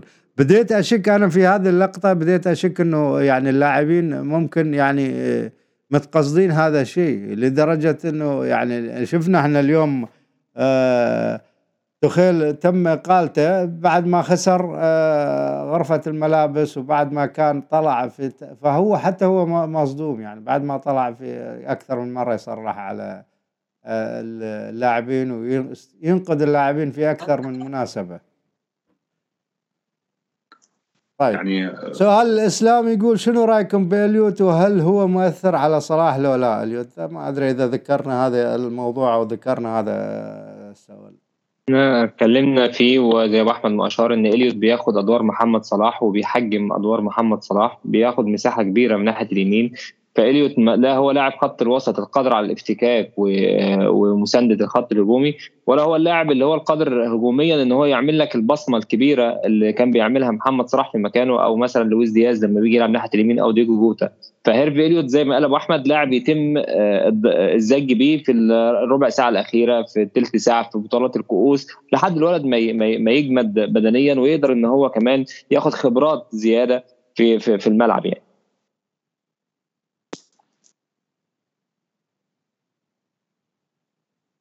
طيب. آه هذا بالنسبة لليفربول. آه ما أدري عندكم آه شيء نحب في على آه اليوم الخبر اللي آه كان صاعق أمانة لعشاق تشيلسي ومشجعين تشيلسي واللي كانوا يتأملون بعد هذا الميركاتو الكبير. آه واللي الإدارة قبل أيام قبل أيام استقطبت آه، لاعب أو لاعبين آه، قبل ثلاث أيام قبل لا يغلق الميركاتو بناء على طلب تخيل. آه، طيب يا إدارة تشيلسي أنتم اليوم اذا مقررين؟ تمشون هذا المدرب ليش وافقتوا أن تجيبوا له صفقات؟ ليش استقطبتوا صفقات من عنده؟ يعني له وفي آخر لحظة في الماركاتو. فعلامة استفهام كبيرة على إقالة تخيل آه، وما يدور خلف الكواليس. إذا عندكم آه، يعني استنتاجات للحالة اللي تمت حاليا. يعني إدارة آه، تشيلسي السابقة كانت تنتهج نفس هذا النهج. الحقيقة اللي فاجئنا إنه هذه الإدارة الجديدة تعاملت مع الموقف بنفس الطريقة اللي تتعامل بها الإدارة السابقة آه، لإبراهيموفيتش. كان دائما إبراهيموفيتش يلجا دائما إلى خيار آه، إقصاء المدرب. لا مدربين مثل كونتي آه، كونتي ولامبارت وساري ثلاثتهم تم إقصائهم رغم أنه كونتي فاز بالدوري وساري فاز بكأس الاتحاد الأوروبي خسر نهائي كأس المحترفين في ضربات الجزاء أمام السيتي. لامبارد ما حقق الشيء الكثير. ولكن آه، دائما كان يلجأ آه، أبراموفيتش إلى خيار الاقصاء وكان أبراموفيتش يدعمهم. دعم ساري بصفقات ودعم كونتي بصفقات ودعم آه، لامبارد دعم غير طبيعي. وبالمناسبه شيء بالشيء يذكر تشيلسي يمكن خلال ثلاث مواسم منذ منذ مجيء لامبارد. يعني بعد لامبارد استلم في نصف الموسم وكمل ثم الصيف اللي بعده آه، إلى الآن يمكن من صيف اثنين من صيف 20 إلى صيف 22 هم صارفين بحدود 600 إلى 700 مليون يورو. يعني هل بهال بهالجاب هذا آه، بهال آه، بهالحدود من 60 إلى 70 مليون 600 إلى 700 مليون يورو. فالإدارة دائما تدعم المدربين مالتها في تشيلسي وثم تأخذ القرار بال بالإقالة. لكن قرار الإقالة لتوخل يبدو أنه توخل كان حاسبي لأنه في الأسابيع الأخيرة كان فاقد لأعصابه. وكانت تصرفات الحدث اللي صار مع كونتي وانطرد به التصريحات دائما والهجوم على اللاعبين انتقادا مستمر للاعبين دائما يذكر أنه هو يطلب من اللاعبين وما وما اسمه وما ينفذون. آه، هذا تكرر بالأسابيع الأخيرة.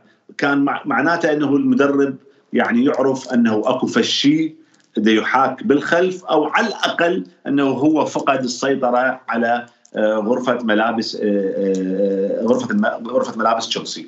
الحقيقة يعني توخل ما يتحمل كل الموضوع لوحده رغم إنه هو يعني ما ما بين هويته التدريبية. يعني لا لا نعرف يعني توخل رحل.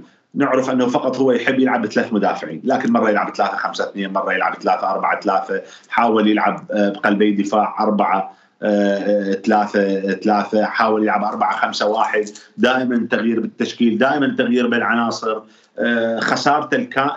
لأفضل مستويات كانتي أضرت آه، ب كل هذه الأمور يعني صارت مع توخل لكن أنا أعتقد أنه شراء آه، آه، تشيلسي للاعب برايتون كوكوريلا وشراء لاعب شاب من عندهم أيضا مع الصفقة بعمر 18 سنة وإعارة اللاعب الشاب آه، من تشيلسي إلى برايتون. ثم قرار الاقاله لتوخل ومباشرة برايتون انطى الإذن لبوتر بالتحدث مع تشيلسي. أعتقد أنه الموضوع مترتب إلى منذ مدة والإدارة متخذة قرارها. ولكن كانت ما تقدر أنه تتخذ قرار الاقاله بعد الموسم الجيد اللي اللي اللي سواه آه، توخيل أثناء فترة مشاكل تشيلسي الإدارية. قدر يتماسك المدرب وقدر يقود الفريق ووصل إلى نهائي بطولتين وقدم موسم جيد الحقيقة. آه، موسم تشيلسي آه، الماضي كان ممكن يكون أفضل لو لو لولا لوكاكو. يعني لو كانت صفقة لوكاكو أفضل أو صفقة موفقة ربما لكان موسم تشيلسي اختلف. فبعد هذا الموسم الجيد كان مو ممكن أنه الإدارة تقيلة قبل أنه تدعمه. قبل أنه تستنفذ معاه بعض الحلول حتى يكون موقفها أمام الجماهير. ومباشرة شفنا بعد الإغلاق نافذة الانتقالات. أيضا ربما كانت تحتاجه يقنع اللاعبين بالقدوم مثل لاعب مثل اوباميانج تكلم معاه وهو كان يلعب معاه سابقا في بروسيا دورتموند. يعني كل هاي الأمور هي ربما اللي أخرت آه، إدارة آه، تشيلسي لطرد توخيل. وأنا أتوقع أنه الموضوع مترتب من فترة. ويقال إنه بسبب الخلاف على رونالدو كانت اداره حتى يعاقب مع رونالدو ولكن آه، توخيل أصر بأنه هذا اللاعب ما يحتاجه وسيضر بغرفة الملابس. ويقال لهذا السبب ولكن توخيل بالفترة الأخيرة كان متنرفز والفريق يعني كلوب رغم كل الظروف ده يلعب بالأربعة ثلاثة ثلاثة. يعني رغم كل الظروف أكو فد هوية واضحة رغم أنه إحنا نعيب عليها أنه لا تفتقد للمرونة التكتيكية لكن آه، توخل بأمانة لم يكن لديه هوية آه، واضحة. هذا اللي يعني آه، استنتاجي لموضوع تشيلسي. رأيك إسلام في موضوع أو استنتاجك تشيلسي؟ والله يا أبو أحمد هو تخل وجد صعوبة كبيرة في التعامل مع إدارة تشيلسي وده ظهر فعليا في الميركاتو يعني تود بويلي اللي هو مالك تشيلسي الجديد آه، عمل مقابلة مع خورخي مينديز وكيل وكيل أعمال رونالدو واتفق معاه إن هو يجيب رونالدو لتشيلسي. وعلى حسب الاتليتيك لما لما قالت إن توخل قابل العرض ده تماما بالرفض. وموافقش إن رونالدو يجي زي الأسباب اللي قال عليها أبو أحمد خوفا من إن غرفة الملابس تتأثر. فانت كده بقى حصل في مشاكل ما بين المدير آه، آه، أو الرئيس النادي وما بين المدير الفني. ففي قرارين مختلفين تماما. فمن هنا بدأ يبقى في انفصال في الأفكار ما بين تخل وما بين آه، المدير اللي هو رئيس النادي. تاني حاجة هو كان تخل قدم على فكرة إن أنا عايز لاعب زي كوندي واللي هو لاعب إشبيلية اللي راح برشلونة. واللاعب الثاني اللي هو جيفارديول اللي هو اللاعب اللي بيلعب في في لايبزيج الألماني. الإدارة ما قدرتش إن هي تخلص في واحد من الاثنين آه، وراحت جابت له لاعب آه، فوفانا وكان ب 75 مليون pound. لاعب زي فوفانا ب 75 مليون pound. أنا أشك أساسا إن فوفانا ده كان من اختيار تخل لأن لأن فوفانا ده مختلف تماما عن فلسفة تخل وان تخل دايما بيعتمد دايما في مرحلة البناء إن هو يكون عنده المدافع واللازمه اللي أنا بقولها دايما يكون عنده مدافع كوير. يعني آخر بيبقى عنده قادر على قدرته أو قادر على إنه ياخد قرار التمرير المناسب سواء كان بشكل عمودي أو بشكل عرضي في مرحلة البناء.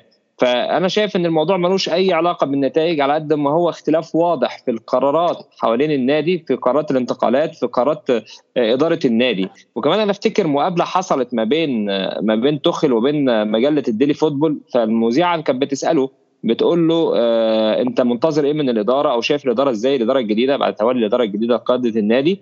كان رده عليها إن هو يعني إن الإدارة دي ما امتلكتش نادي رياضي قبل كده أو ما كانتش عندها آه، خبرة في التعامل مع الإدارة كإدارة رياضية. فده بداية هو بين قلقه يعني هو كان بادئ إن هو يبين قلقه من تعامل الإدارة في الموضوع. وتاني حاجة حتى هي كملت معاه الحوار وقالت له أنت عندك الخبرة إنك تعرفهم فانتهى الحوار بضحكات يعني فيها سخرية. لكن أنا شايف إن هو آه، من بداية تولي الإدارة الجديدة ويرجو وتخل مش ما عندوش القدرة على اللي هو حتة التواصل المناسب.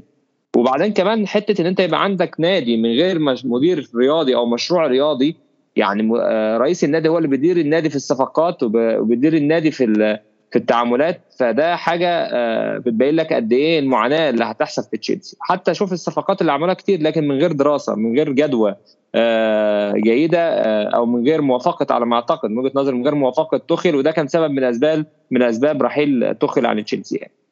يعني أنت تقول الموضوع اللي يعني الأسباب نتائج مؤخرا وأيضا عدم ظهور هوية للفريق لغايه الآن. طيب إحنا لنا أتذكر في غرفة الملابس في تشيلسي لها سوابق أيضا مع لامبرد. وكيف اللاعبين كانوا يعني خسر غرفة الملابس وبسبب هذا الشيء تم هي في الحتة ف... دي بقى أنا أقول لك حاجة بقى. في الحتة في الحتة دي أقول لك حاجة أنا في الحتة دي. أنت عندك إن توخل ده شاطر جدا في موضوع التكتيكات والخطط والكلام ده. لكن ما عندوش مرونة. المرونة اللي موجودة عند يورجن كلوب وموجودة عند جوارديولا. بيفتقدها توخل فعليا. صارم في شخصيته وقراراته لأن لدرجه إنه بيفقد التواصل مع الأفراد بتاعته أو مع اللاعبين بتاعته بشكل يخليه ما بيعرفش يحتوي اللاعبين بعد كده.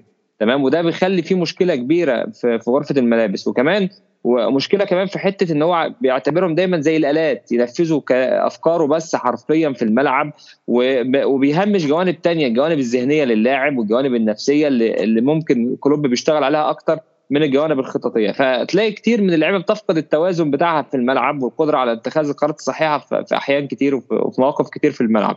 فدي فعلا توماس توخيل آه، بي يعني بيعاني منها. في حتة الصرامة في اتخاذ القرارات والصرامة في شخصيته وشفنا الكلام ده مع حكيم زياش مع كريستيان بوليسيتش مع كوفاتشيتش في فترة من الفترات. آخرها مشكلته مع ألونسو آه، قبل ما يروح برشلونة.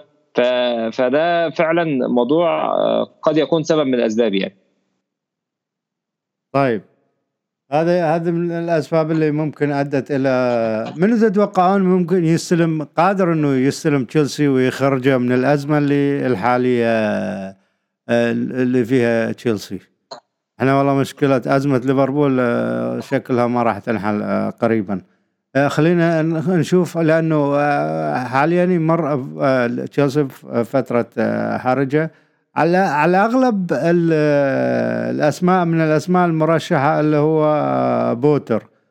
آه شو اسمه أبو أحمد؟ هاري بوتر هو مثل ما سميته. هاري بوتر. بناء يعني آخر الأخبار الآن اللي دا أقراها آه على ال timeline للمغردين آه مغردي تشيلسي يقولون أنه آه مات له صحفي مات له آه، قال أنه آه، يعني بوتر تقريبا خلص مع تشيلسي.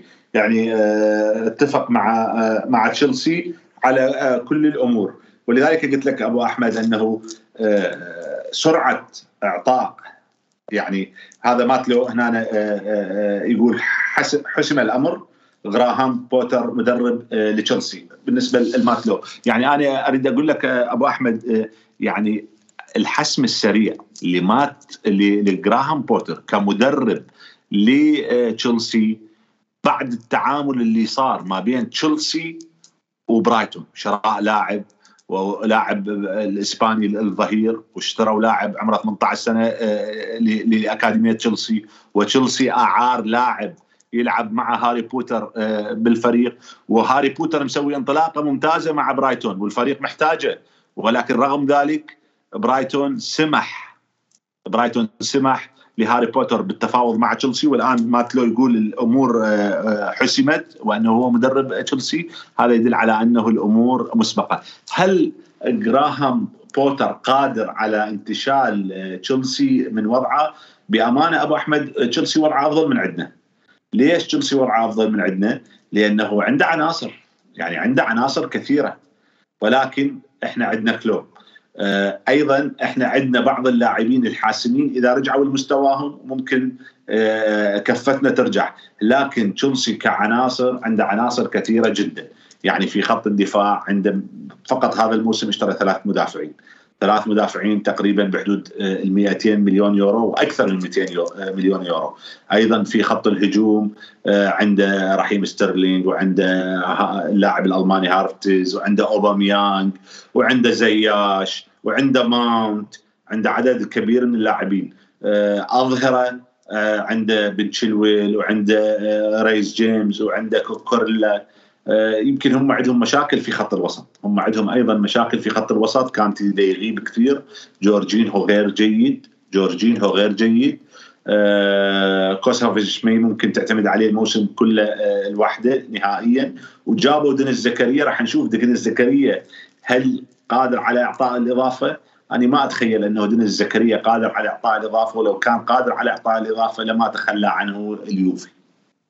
لو كان دينيس زكريا قادر على إعطاء الإضافة لما تخلى عنه اليوفي. اذا اذا تشيلسي عنده أيضا مشكلة في خط الوسط. راح يقدر يحلها آه جراهام بوتر. أنا ما أقدر يعني آه أجزم بهذا الموضوع. وعموما آه، إدارة والله مسواق مسواق الدوري الإيطالي إلى حد الآن ما بين شيء يعني إحنا شفنا إنه كيف آه، شو اسمه ما قدم لغاية الآن ارثر يعني اليوم ما أدري حبيت أسألكم لأن في سائل يسأل أخونا أحمد كوره يقول ليش ما يعتمد آرثر أساسي؟ ويجرب آرثر تم التعاقد معاه يعني من كم يوم تقريبا. لا بغير كام يوم تقريبا. فما حق أداء. حضر آه حضر كام حصة تدريبية حضر كام حصة تدريبية قليلة فلسه ما تشربش بأسلوب الفريق وطريقة لعب الفريق. وكمان ارثر جاي. بعد موسم إصابات كامل إصابات كامل مع يوفي موسم كامل فالولد لسه بيسترجع جاهزيته البدنية. وكمان جاهزية التكتيكيه لكن هو النهارده باين معالم بسيطة في حتة زي ما قال أحمد في حتة ال- الثقة في في في التواجد في الملعب في طلب الكرة الثقة في طلب الكرة. كمان بيلعب الكرة السهلة اللي هو اللي هو ما فيش ما فيش باصات من رجليه بيلعب بطريقة فيها مخاطرة إن يفقد الكرة بسرعة. ودي حاجة تهمني قوي برضو في لاعب خط الوسط ان يبقى عنده آه، القدرة على إن هو آه، يتحكم في رتم المباراة وفي رتم خط الوسط. فأنا أتمنى إن هو يكون لاعب يقدم لنا الإضافة لأن عنده الإمكانيات وضحت مع برشلونة فترة من الفترات لكن آه، خاض تجربة سيئة مع آه، يوفي. وعلى فكرة التجربة ديت لأن بقول لك نفسيا اللاعب تأثر بعد ما أصر برشلونة على استبداله بيانيتش لاعب يوفي. فالولد رايح هناك بأسلوب مختلف لأسلوب لعب مختلف. فريق بيعتمد على آه، الاستحواذ واللعب التمركزي زي برشلونة. لفريق بيعتمد على التحولات الهجومية زي يوفي. فسياق اللعب مختلف ما بين الفرقتين فالولد تأثر. فنتمنى إن يكون آه، اللاعب ده النسخة اللي شفناها مع منتخب البرازيل مع فابينيو في نص الملعب والنسخة اللي شفناها مع برشلونة في بداياته تكون هي نسخة ليفربول ويبدأ يورجن كلوب يستعيد شخصية الولد ويبدأ إن هو يتألق مع ليفربول إن شاء الله. عندك شيء أبو أحمد؟ خلينا ناخذ كم سؤال وبعدها نشوف آه، أي خلي خلي ناخذ الأسئلة. أبو بأمانة أبو أحمد إحنا لأنه آه، الأمور شوية تداخلت وهذا الكلام اللي كنا مرتبيه على الموضوع أكيد، ونتيجة. ليفربول وهذا شوية الأمور يعني ما ما ما ظهرت بأفضل صورة. إن شاء الله بالمرات القادمة تظهر بأفضل صورة بإذن الله. هات آه، يسال يقول. بس آه، قبل ما قبل ما نعمل قبل ما تخش أنا كنت عايز بس أقول حتة على جراهام بوتر بس بس لو هتاخد الأسئلة الأول يعني. أبو أحمد ال- بالنسبة لدياز دا يحاول ودا يبذل مجهودات كبيرة جدا والولد دا يحاول. ربما الآن هو إنتاجيته ليست بالمستوى المطلوب بأمانة. ربما إنتاجيته ليست بالمستوى المطلوب. الموسم الماضي كانت آه، يعني أول ما دخل آه، للمباريات آه، يمكن كان شكله أفضل لأنه كان شكل الفريق أفضل. الآن هو تصعب عليه الأمور لأنه دا يحاول يعني بوحده يقدر يسوي شيء بدون مساعدة من الآخرين. يعني مساعدة روبرتسون أقل ومساعدة آه، فيرمينو آه، يعني لما يلعب نونيز فيرمينو غير موجود آه، مساعدة خط الوسط منعدمه تقريبا. فاللاعب يحارب بوحده. لكن بالتأكيد يعني يعني مو مو أكو شيء مضمون يخلينا نقول أنه دياز راح يكون ماني جديد. يعني ما ما ما, عندنا ضمانات أنه دياز راح يكون ماني جديد من حيث ال- الفعالية والإنتاجية. عموما أكرر اليوم آه، اليوم يعني ماني. هل هل سجل ماني في مباراة بايرن ميونخ؟ هل كان مؤثر؟ أحد شاف ماني؟ انتبه له ماني. للناس اللي تسأل ودائما تقول ماني فاقدين ماني فاقدين ماني. هو أكيد كان عنصر مؤثر في في منظومة ليفربول آه، لكن آه، يعني بالأدوار اللي يقوم فيها آه، بالذات في الجهة ال- اليسار مع روبرتسون وعودته لل- للدفاع حتى وإن ما سجل لكن يخلق مساحة لمحمد صلاح يخلق مساحة. مع فيرمينو أيضا. فاليوم هذه المساحة ما قاعد نلاقيها. ما قاعد نلاقيها مع اللاعبين سواء دياز أو نونيز. خلينا نتفق يا أبو أحمد إن هما الاثنين اتأثروا بالموضوع. يعني ساديو ماني اتاثر بالبعد عن ليفربول وليفربول اتأثر بالبعد عن بسبب بسبب رحيل ساديو ماني. لكن عايز أقول إن كان آه، الفرق ما بين ماني ودياز إن ماني كان بيقدم الدعم لروبرتسون وكمان كان في لاعب في خط الوسط بيعمل معاهم اللي هو المثلث الثلاثي ناحية الشمال فبيعرفوا يطلعوا بتكتل دفاعي وبيعرفوا يعملوا تكتل هجومي. في وقت ما يطلب منهم تكتل دفاعي بتلاقي الثلاثه بيدافعوا وبيعرفوا يستردوا الكورة وبيعرفوا يعملوا آه، آه، ضغط على الخصم في الناحية الهجومية. دياز حاليا بيحارب هو وروبرتسون لوحدهم وخصوصا إن مفيش لاعب في نص الملعب بيقدم الدعم ده ليهم. وكمان آه، في انخفاض في مستوى فان دايك فأنت بتتكلم على أكتر من لاعب مش في مستواه الحقيقي عشان كده دياز بيعاني. دياز آه، مديله كلوب أدوار مركبة سواء كان في صناعة اللعب أو كمان في في حتة إن هو يعمل ال rotation في في الهجوم مع محمد مع فيرمينو أو نونيز لو حد فيهم اللي هيلعب مهاجم أوقات تلاقي دياز بينزل القلب كتير وبيقرب من صلاح كتير.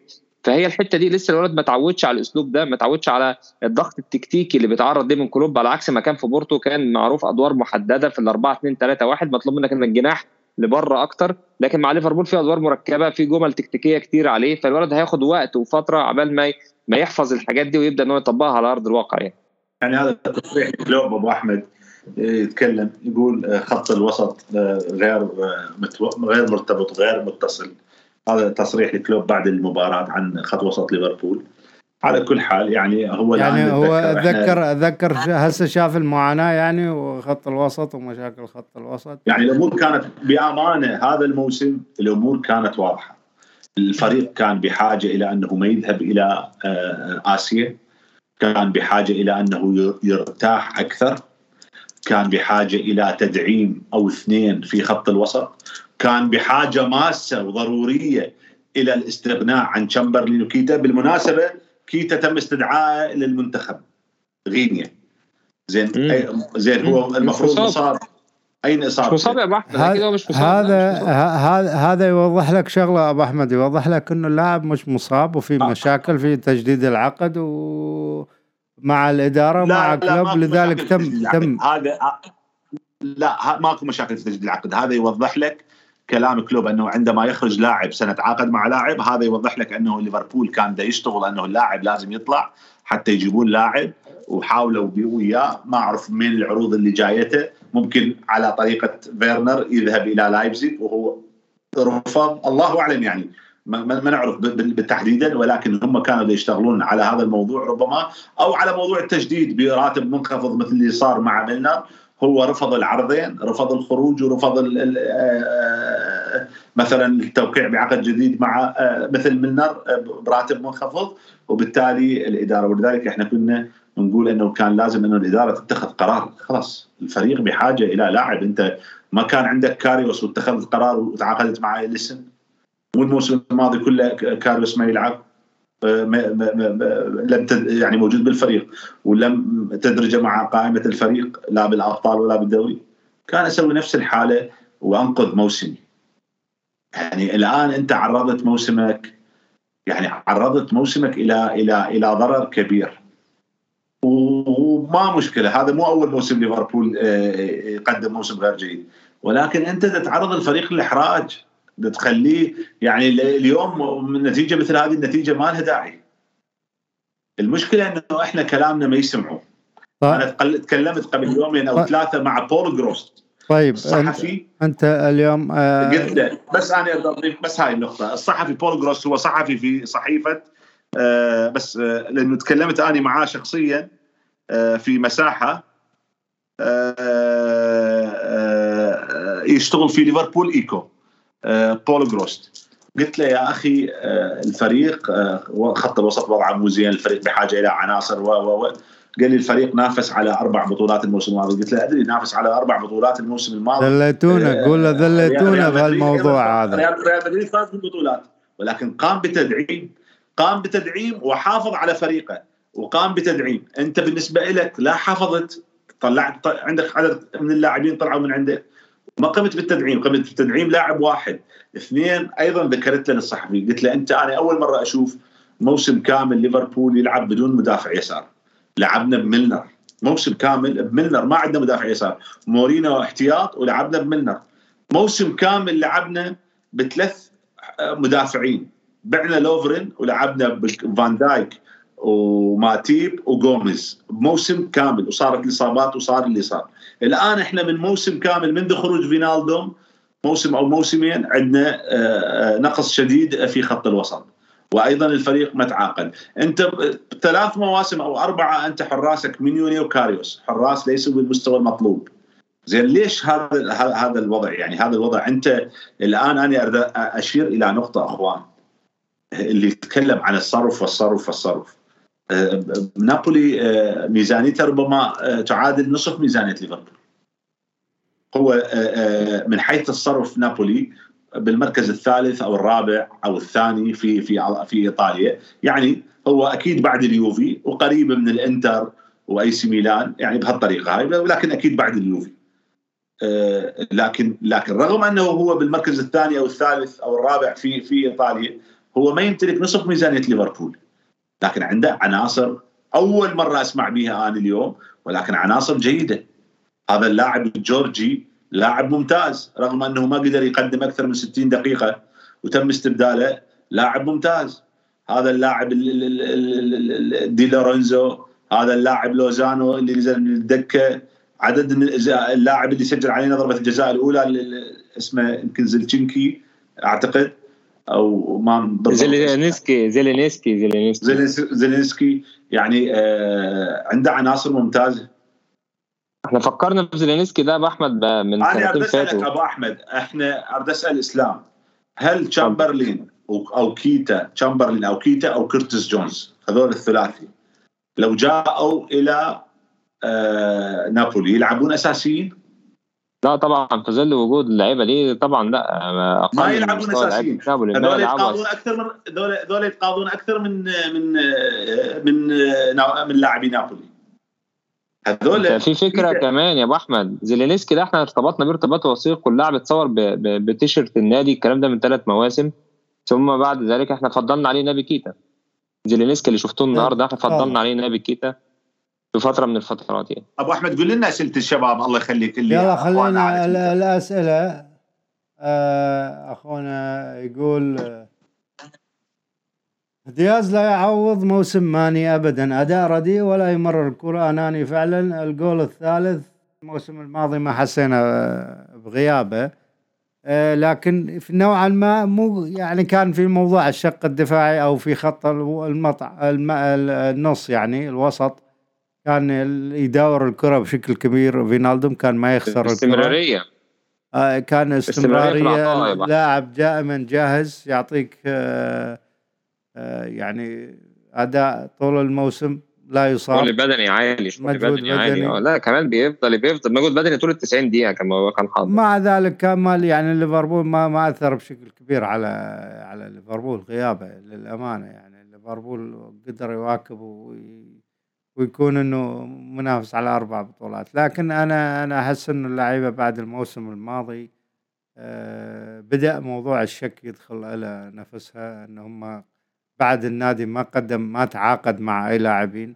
أنت أنت لما تكون لاعب وتأدي وتشوف انه وصلت قدرت توصل إلى كل شيء في الأمتار الأخيرة خسرته ومع ذلك دخلت موسم جديد كنت تتمنى إنه الإضافة اللي ترفع من جودة الفريق حتى تساعدك إنه تأدي. لكن شفت إنه الإدارة ما قدمت هذه الإضافة ولا المدرب يعني طالب في هذا الموضوع. آه، ما أدري أحس فبدأ موضوع الشك يتسلل إلى أنفس اللاعبين. آه، ضيف على ذلك الأسباب اللي ذكرتوها. هل السؤال اللي يطرح نفسه هل الكلب قادر إنه يخرج ليفربول من هالأزمة أو هي تكون بداية النهاية مع كلوب و وتكون حقبة مشابهة لحقبته في دورتموند أو في آه، ماينز. يعني آه، يبدو أنه هذا السؤال اللي سألتنا إياه سئل كلوب بعد مباراة بعد المباراة في المؤتمر الصحفي بعد المباراة. فيا أنا دا أقرأ كلوب asked if he worried. يعني آه، تم سؤال كلوب إذا هو كان قلق أنه ممكن يحدث إلى ما حدث إلى توماس توخيل. وجاوب not really our owners uh, are rather calm يعني يقول أنه uh, uh, ملاكنا هم هادئين ويتوقعوني أنه أنا راح أحل المشكلة وما ما يظنون أو ما يفكرون أنه أكو شخص ثاني ممكن يحلها وإنما أنا اللي راح أحل هذه المشكلة. بأمانة كلوب كان شجاع وقال الخطا خطأي. وسأفكر بالأمر. أيضا ذهب آه، إلى مدرجات آه، ملعب نابولي إلى القسم اللي يجلس به آه، جمهور ليفربول وأشار لهم واعتذر لهم عن مردود الفريق بالمباراة. أكرر الفريق تحسن وضعه بعد الدقيقة 60 تحسن وضعه بعد نزول الكنتارا وأيضا الفريق سجل هدف كان قريب دياز من تسجيل هدف آه، ثاني. لكن بأمانة آه، نابولي كان يستحق أربع أكثر من أربعة أهداف. يعني على الأقل خمسة لو سجل ضربة الجزاء التي ضاعت على الأقل خمسة. يعني النتيجة لم تكن أربعة واحد على الأقل خمسة واحد. وربما أكثر بأمانة. آه، وكل هذه الفرص خلقها بالشوط الأول. كل هذه الفرص هذه المشاكل كلها سبب لك إياها في شوط في شوط واحد. في شوط واحد أنت. جوميز في الشوط الثاني تلقينا هدف بدون بدون داعي وثم آه، الوضعية يعني آه، يعني قدر ليفربول يرجع يسيطر على الأمور. آه، جوميز كان كارثي. أرنولد كان غير جيد. فابينهو آه، بحاجة للراحة بأمانة. فابينهو بحاجة إلى الراحة. إحنا اللي مع اللي كلوب ما عرفه أو هو يعرفه ولم- وما قاله والملاك اللي ما فهموا أنه أنت بحاجة إلى لاعب بديل يلعب. مو بلاعب بديل لا يلعب لأنه إذا كان عندك لاعب أساسي سوبر والبديل ما يلعب فأنت راح تفقد الأساسي والبديل لما راح تحتاجه ما راح يكون جاهز وما راح يقدم لك. كان إحنا لو عندنا بديل يلعب كان وضع أرنولد أفضل من الوضع اللي بيه عليه الآن.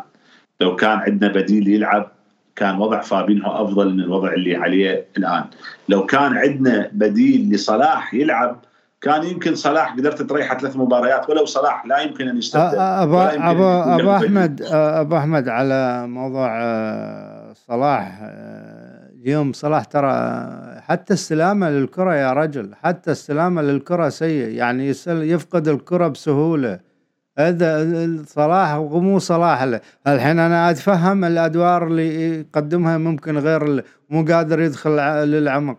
لكن أنت وين وين يعني آه، مقاتلتك؟ أنت تقاتل لازم تقاتل على أو تحاول إنه تقنع المدرب ب- بحاجتك بأنه أنت نجم الفريق. أنت اليوم أنا صلاح شبح في الملعب للأمانة يعني.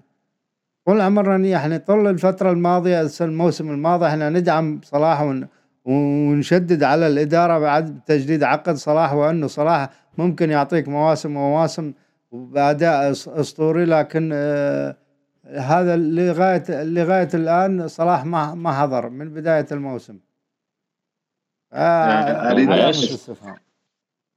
نعم. تفضل. إسلام تفضل ما بقاش ما بقاش في آه، صناعة حقيقية للفرص لمحمد صلاح في الموسم ده. صلاح ما كانش هو ينزل يصنع لنفسه الهجمة ويصنع لنفسه بالكورة. ما, ما بتلاقيش ليه حد بيديله كورة في موقف آه، واحد ضد واحد. أو أو كمان عايزين نقول ان إن تكتل المدافعين ناحية صلاح بقى صلاح بقى مربوط ما بلاقيش اللاعب اللي يرتكز عليه ويسند عليه عشان يتخلص من الرقابة آه، للمدافعين عليه. فغياب مستويات زي أرنولد زي ما قال ابو أحمد وأشار إن هيرفي إليوت لما لعب ورا صلاح بقى, بقى في آه، آه، مشاكل في حتة التفاهم اللي كان بيحصل ما بين هندرسون وصلاح كان أفضل بطريقة أفضل بيعملوها بطريقة أحسن. صلاح لما بيبقى وجود فيرمينيو في الملعب بتحس إن في بينهم تواصل صلاح بيعرف يرتكز على آه، فيرمينيو اللي بقالهم فترة بيلعبوا مع بعض. مع وجود نوني- نونيز صلاح بيختفي خالص لأن صلاح بيبقى مش عارف يرتكز على حد. تاني حاجة بيطلب منه أكتر زي ما قلنا موضوع الصناعة موضوع التهديف. فانت محمد صلاح لازم ترجعه لدوره في الملعب الأساسي هو قيادة الخط الهجوم ليفربول. كان كان كله بيرتكز على صلاح. لازم ترجع له الدور ده وتحسسه بالمسؤولية دي. لكن إن آه، وجود نونيز ووجود دياز ودياز كمان بيأخر الكرة في رجليه كتير. بياخد الكرة بيعمل dribbling مرة واثنين وثلاثة وصلاح آه، بيبقى فاضي معاه في أكتر من كرة. لكن تركيزه الأكبر على إنهاء الهجمة بنفسه. مش تركيزه الأكبر على إن أنا أحط يعني أنت اليوم اليوم. قدرت توصل للمرمى في أكثر لكن ما شك ما شكلت خطورة الكور تضيع في في سذاجة يعني قدام المرمى سواء من صلاح من دياز دياز تسرع يدخل تسرع. وتسرع يدخل إلى العمق وما أعرف ف يعني آه، ما أدري المفروض إن يكون في آه، تفاهم وانسجام أكثر آه، من هذا الشيء بين اللاعبين يعني وعلى فكرة في حاجة كمان كل ما تتحط تحت ضغط النتيجة كل ما تبقى في مشكلة عندك أكتر في الإنهاء. يعني أنت كل ما يبقى مطلوب منك إن في فرق إنك تي بتبقى معاك الهجمة إنك هتحط هدف التقدم أو هتحط هدف التعادل. أنت فاهمني؟ بيبقى في ده ده حاجة نفسية أكتر أبو أحمد يحكي لنا عليها إن أنت تبقى تحت ضغط أكتر في ضغط النتيجة. فأنت الفترة الأخيرة دايما بتتأخر في الأهداف وأنت بيبقى مطلوب منك دايما العودة. فدي مشكلة في ليفربول الفترة الأخيرة. يعني. آه، أبو أحمد أريد ألخص ال- كلام كلوب إذا تسمح لي. أريد ألخص كلام كلوب إذا تسمح لي. تغريدات آه، أو آه، كلام كلوب للصحفيين بعد المباراة. قال التالي. اسمع. قال الحالة ال- لم لم لم لم نمارس حالات ضغط إلا بعد نزول الكنتار لم أشاهد حالات لم أشاهد حالات ضغط لخط وسطنا إلا بعد نزول الكنتارا هذا واحد. اثنين قال خط الوسط غير متصل وغير مترابط. ثلاثة قال نحتاج إلى دفاع متقدم ولكن اللعب بدفاع متقدم هو مخاطرة إذا كان خط وسطك لا يضغط. ولكننا بحاجة إلى لعب خط دفاع متقدم. واللعب ولكن لم نكن قريبين من اللاعبين لنشكل عليهم ضغط. شوف كل التصريحات اللي يصرحها آه، خط الوسط غير مترابط خط الوسط ما ضغط إلا بعد نزول الكنتارا نحتاج نلعب خط دفاع متقدم بس المشكلة إذا لعبنا دفاع متقدم بدون ضغط بخط الوسط هاي مخاطرة. وكان وكنا آه، آه، غير قريبين من المهاجمين ولاعبين خط الوسط حتى نحط عليهم ضغط. كل الموضوع دا يدور ودا يتمحور حول الضغط والافتكاك. هاي هو... طريقة كلوب. هاي طريقة كلوب. الشباب انت انت أنت أسلوبك هذا أبو أحمد. انت أنت آه النجاعه الهجومية في موضوع الضغط. أنت أول كورة من أول تطلع من مدافعين الهجوم يضغط. بعدها خط النص بعدها. دفاع. إلى أن يوصل الدفاع أنت الهجمة قادر تفتك الكرة وترجع تهاجم فيها. فهني هني جاي. أنت أنت خسرت أهم ميزة عندك. فاقد أهم ميزة عندك وهي موضوع الضغط وافتكاك الكرة. طيب طبعا آه، سائل يقول ما جاوبتني هاي النقطه أبو أحمد أنا يقول أقول. يقول جايك جايك الحي سؤال بس على على على آه ونرجع لنقطة الافتكاك. آه أخونا يونيفر وكالون آه إف سي يقول ليش ما جاوبتوني؟ ليش سؤالي ليش الليفر ليش ما يسددون من خارج منطقة الجزاء؟ إحنا هذا السؤال جاوبناه عدة مرات. ما عندنا لاعبين يسددون من نادرا يعني يعني يصير تسديد آه، لا الجواب على هذا السؤال هو كلام كلوب تعليمات كلوب للاعبين. لا تسدد من خارج منطقة الجزاء لأنه تسديدك من خارج منطقة الجزاء غالبا تكون الكرة غير هدف فأنت راح غالبا راح تفقد الكرة. وهذا كلوب قاله قال لا أحب طريقة إنه الجمهور يصيح على اللاعب طريقة يقول الجمهور مو طريقة إنه يعني إن اللاعب يسدد من خارج منطقة الجزاء. هو قصده على الجمهور يعني إحنا شفنا إنه اللاعبين قليل يسددون إنه ينبه ينبه الدفاع للتسديد. ولكن ليس بالكم الكافي. يعني يسددون قليل. يعني لاعب مثل فابينو قادر على التسديد لاعب مثل أرنولد قادر على التسديد. لاعب حتى مثل فان دايك قادر على التسديد. ولكن إحنا قليل نلجأ إلى خيار صلاح قادر على التسديد. ولكن إحنا نلجأ قليلا. ودياز دياز أغلب أهدافه لما دا يقطع والحقيقة دا يسجل. ولكن إحنا آه، آه، بأمانة آه، التسديد قليل. كلوب يريدك تسدد. لما تكون أنت مو على بعد 40 و35 يارد عن المرمى لما تكون أنت أقرب إلى المرمى بحيث تكون الكرة مالتك بشكل أكبر راح توصل بين الخشبات. يعني مو من بعد قوس الجزاء وإنما أقرب داخل على الخط على الخط أو آه، داخل منطقة الجزاء على خط الجزاء أو داخل منطقة الجزاء تسدد آه، بها. وممكن أيضا مثل ما قلت أنت أنه إحنا نفتقد ولكن حتى الكنتارا سدد خطية من من خارج منطقة الجزاء وسجل. هندرسون سدد من خارج منطقة الجزاء وسدد. بس أعتقد إنه التعليمات إنه يسدد من هذه. ما هو في حاجة كمان في حاجة كمان. أنت الفرقة اللي بتلعب قصادك دايما بتقفل العمق. بيلعبوا دايما بتمركزات بعناصر أكبر في العمق. فأنت ممرات التسديد عندك بتبقى قليلة. ولما بيتاح ممرات التسديد بتبقى الكرة مع اللاعب اللي هو مش جيد قوي في التسديد. أنت عندك دلوقتي أرنولد أنت عندك غياب quality عامة في الحتة دي حتة التسديد. عندك أرنولد بس اللي بيسدد هو وتياجو ألكانتارا اللي ممكن تشايف إن التسديدات بتاعتهم بتبقى صائبة يعني. فأنت المشكلة اللي أنت بتعاني منها حتة زي ما قلنا التكتلات في العمق الفرق المنافسة ما بتديكش الفرصة إنك تسدد يعني. لكن هو هو طبعا خيار المفروض يورجن كلوب يحطه في الحسبان الفترة الجاية. طيب. آه ما أدري عندكم شيء تحبون تضيفونه ولا نختم يا شباب؟ إحنا اليوم لولا المشاكل كان المفروض يكون آه ال live أبكر من هذا الشيء آه على العموم آه للتنويه فقط. لا تنسون حبايبنا آه إنه آه، JK Podcast راح يكون اسبوعيا كل اثنين للبعض اللي يسأل جت وصلتني رسائل. إنه حددوا وقت معين لل live حتى نعرف. كل اثنين آه، بعد نهاية كل جولة وإذا قدرنا نغطي بعد مباريات الأبطال فهذا راح يكون إضافة يعني مثل اليوم. آه، إذا كان في مجال طلعنا وغطينا بعد مباريات الأطفال الأبطال. آه، لكن الثابت هو JK Podcast أسبوعيا وحديث ال Premier League يوم الاثنين يتيكم. بعد نهاية كل جولة وعن الشأن الليفربولي وال Premier League تحديدا آه، وآخر التطورات طبعا للأمانة المشاكل اللي صادفتنا في الأيام السابقة في الجولتين السابقات سواء تقنية أو آه، في القناة هي سببت عدم ظهورنا. صحيح ثلاث حلقات واليوم أيضا كان مشكلة ولكن تلاحقناها. المشكلة شوفوا أنا موضوع التويتر هو كان يعني بداية المشكلة كان في تويتر لأن إحنا حتى نبث ب quality عالية على اليوتيوب آآ آآ لازم نسوي مخرجين واحد لتويتر وواحد لليوتيوب اليوتيوب يطلب دقة عالية والتويتر دقة أقل فهذا يشكل load عالي على الكمبيوتر فيصير drop نوعا ما أو انخفاض في عدد سرعة انتقال ال frame والإنترنت لليوتيوب. فتخسر أحد الطرفين تخسر اليوتيوب أو تخسر التويتر. لذلك آه والتويتر يعني صعب إنه تحصله يعني المشاهدات مو مثل اليوتيوب تقدر تعيدها بأي وقت. أيضا مثل ما قلنا على منصات البودكاست Apple Podcast Google Podcast وأيضا Spotify Podcast.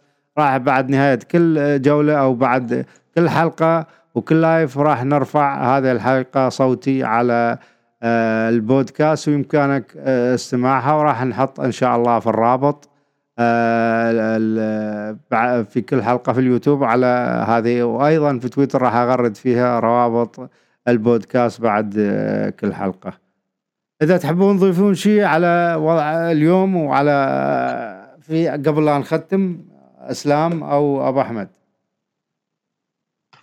حقيقة ما عندي أي إضافة ولكن كلوب الآن بيتكلم أنه بعد ثلاث أيام راح نلعب أمام ولفرهامبتون شلون نجيب وقت لإصلاح ما يمكن إصلاحه؟ بأمانة الإصلاح كان ممكن يكون فقط قبل بداية الموسم. بأمانة الأمور صعبة. بعد ثلاث أيام عندك مباراة أمام ولفرهامبتون ويتكلم هو أنه ولفرهامبتون إذا شاهدونا اليوم لن يتوقفوا عن الضحك. آه، ولفرهامبتون تعاقد مع المهاجم البرازيلي كوستا واللي يوصل باكر إذا الله راد آه، إلى آه، إنجلترا حتى يوقع العقود مع ولفرهامبتون وربما ربما يكون أساسي أمام ليفربول المباراة القادمة. ولفرهامبتون آه، أبرز أسلحته هو خط وسطه.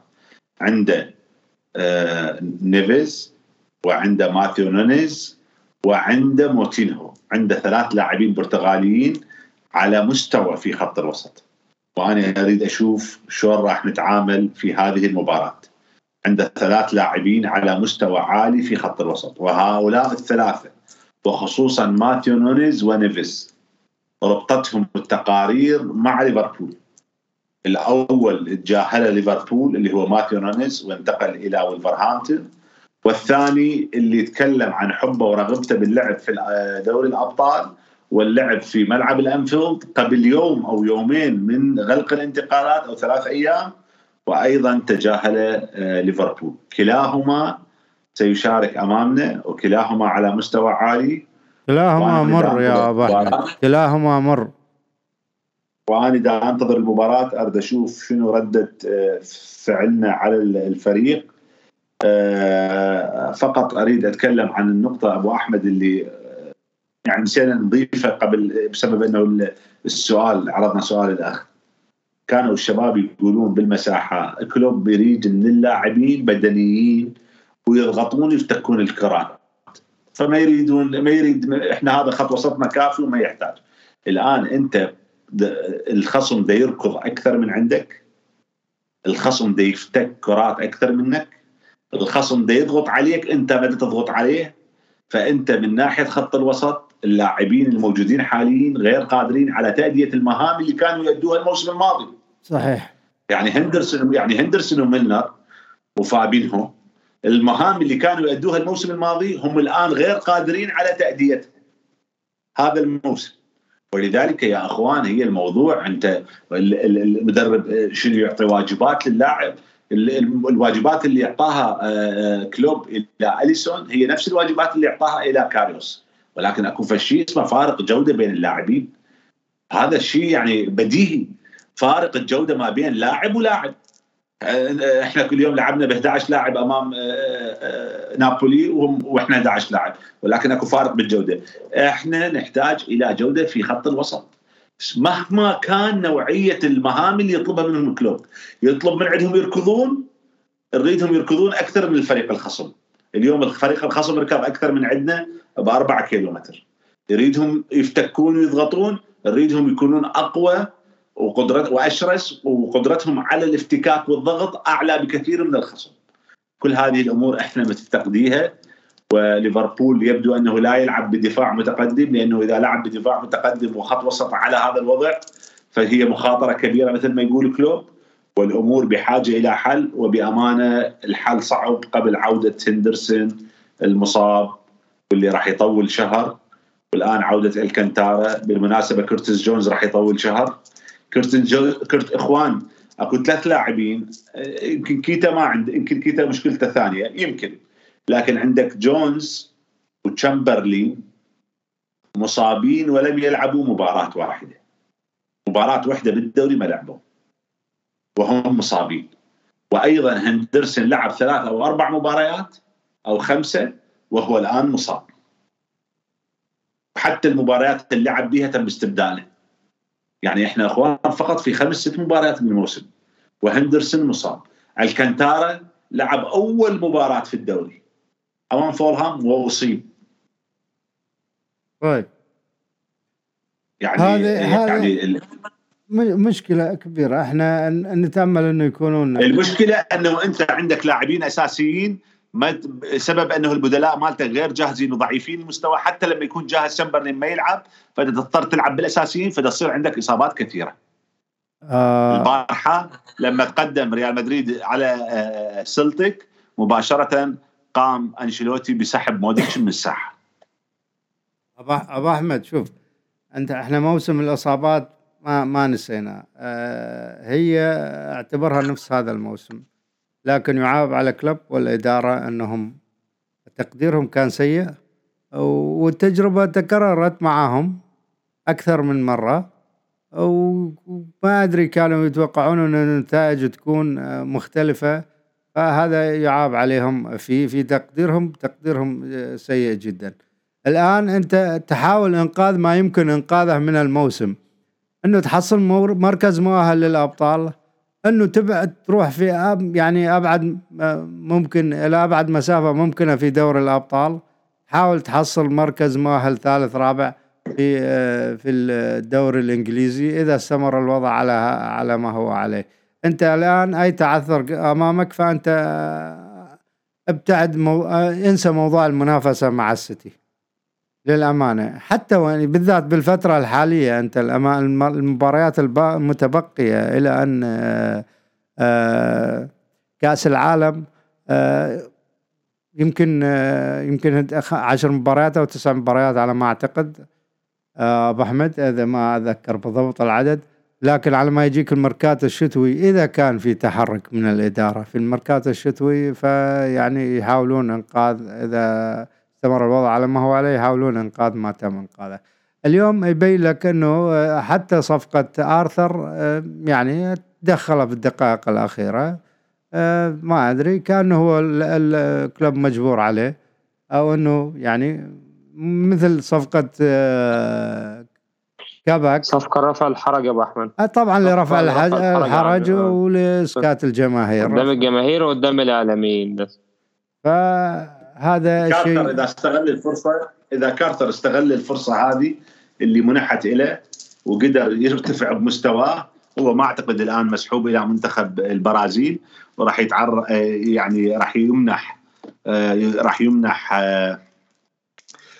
تدريب خاص برنامج تدريبي خاص للعب أثناء فترة التوقف الدولي وأتمنى يرجع بشكل أفضل على الأقل نقدر نستخدمه آه، نص ساعة 60 دقيقة في كل مباراة. طيب إحنا بالضبط صار لنا ساعتين قلنا إحنا موضوع الوقت نحاول لأن اليوم الكارثة كبيرة كانت وال يعني الصدمة كبيرة على ليفربول وعلى مشجعين تشيلسي أيضا. فإلى هنا يا شباب نأتي إلى ختام البودكاست لهذا اليوم أو لهذه الجولة في هذا الأسبوع وانتظرونا إن شاء الله الأسبوع القادم بعد نهاية جولة ال Premier League. وإذا قدرنا نغطي آه، دور الأبطال فهي آه، إضافة أيضا آه، نشكر أبو أحمد مصعب الفياض تواجدك معنا اليوم ودائما أنت إضافة للقناة لأن الموضوع التحضير والنقاط اللي نتحدث فيها أيضا ليس بالأمر الهين.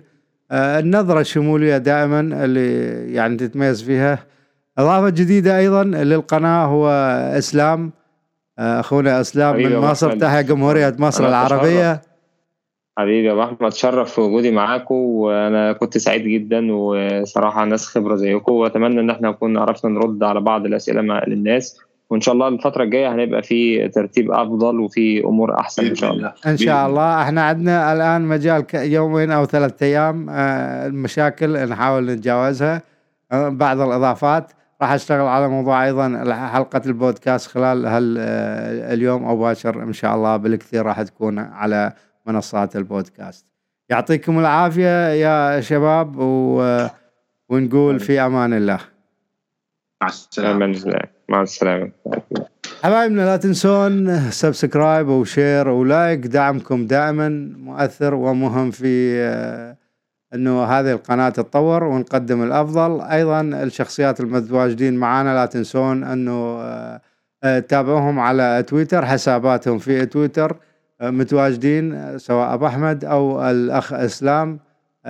دعمهم هو يعتبر دعم لنا في القناة لأن يساهمون بشكل كبير في المحتوى وإن شاء الله يكون المحتوى عند حسن ظنكم وفي تطور دائما. إلى اللقاء وفي أمان الله مع JK Podcast.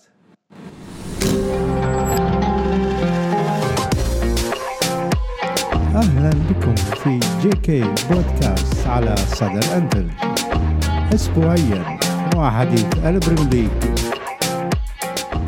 League JK Podcast.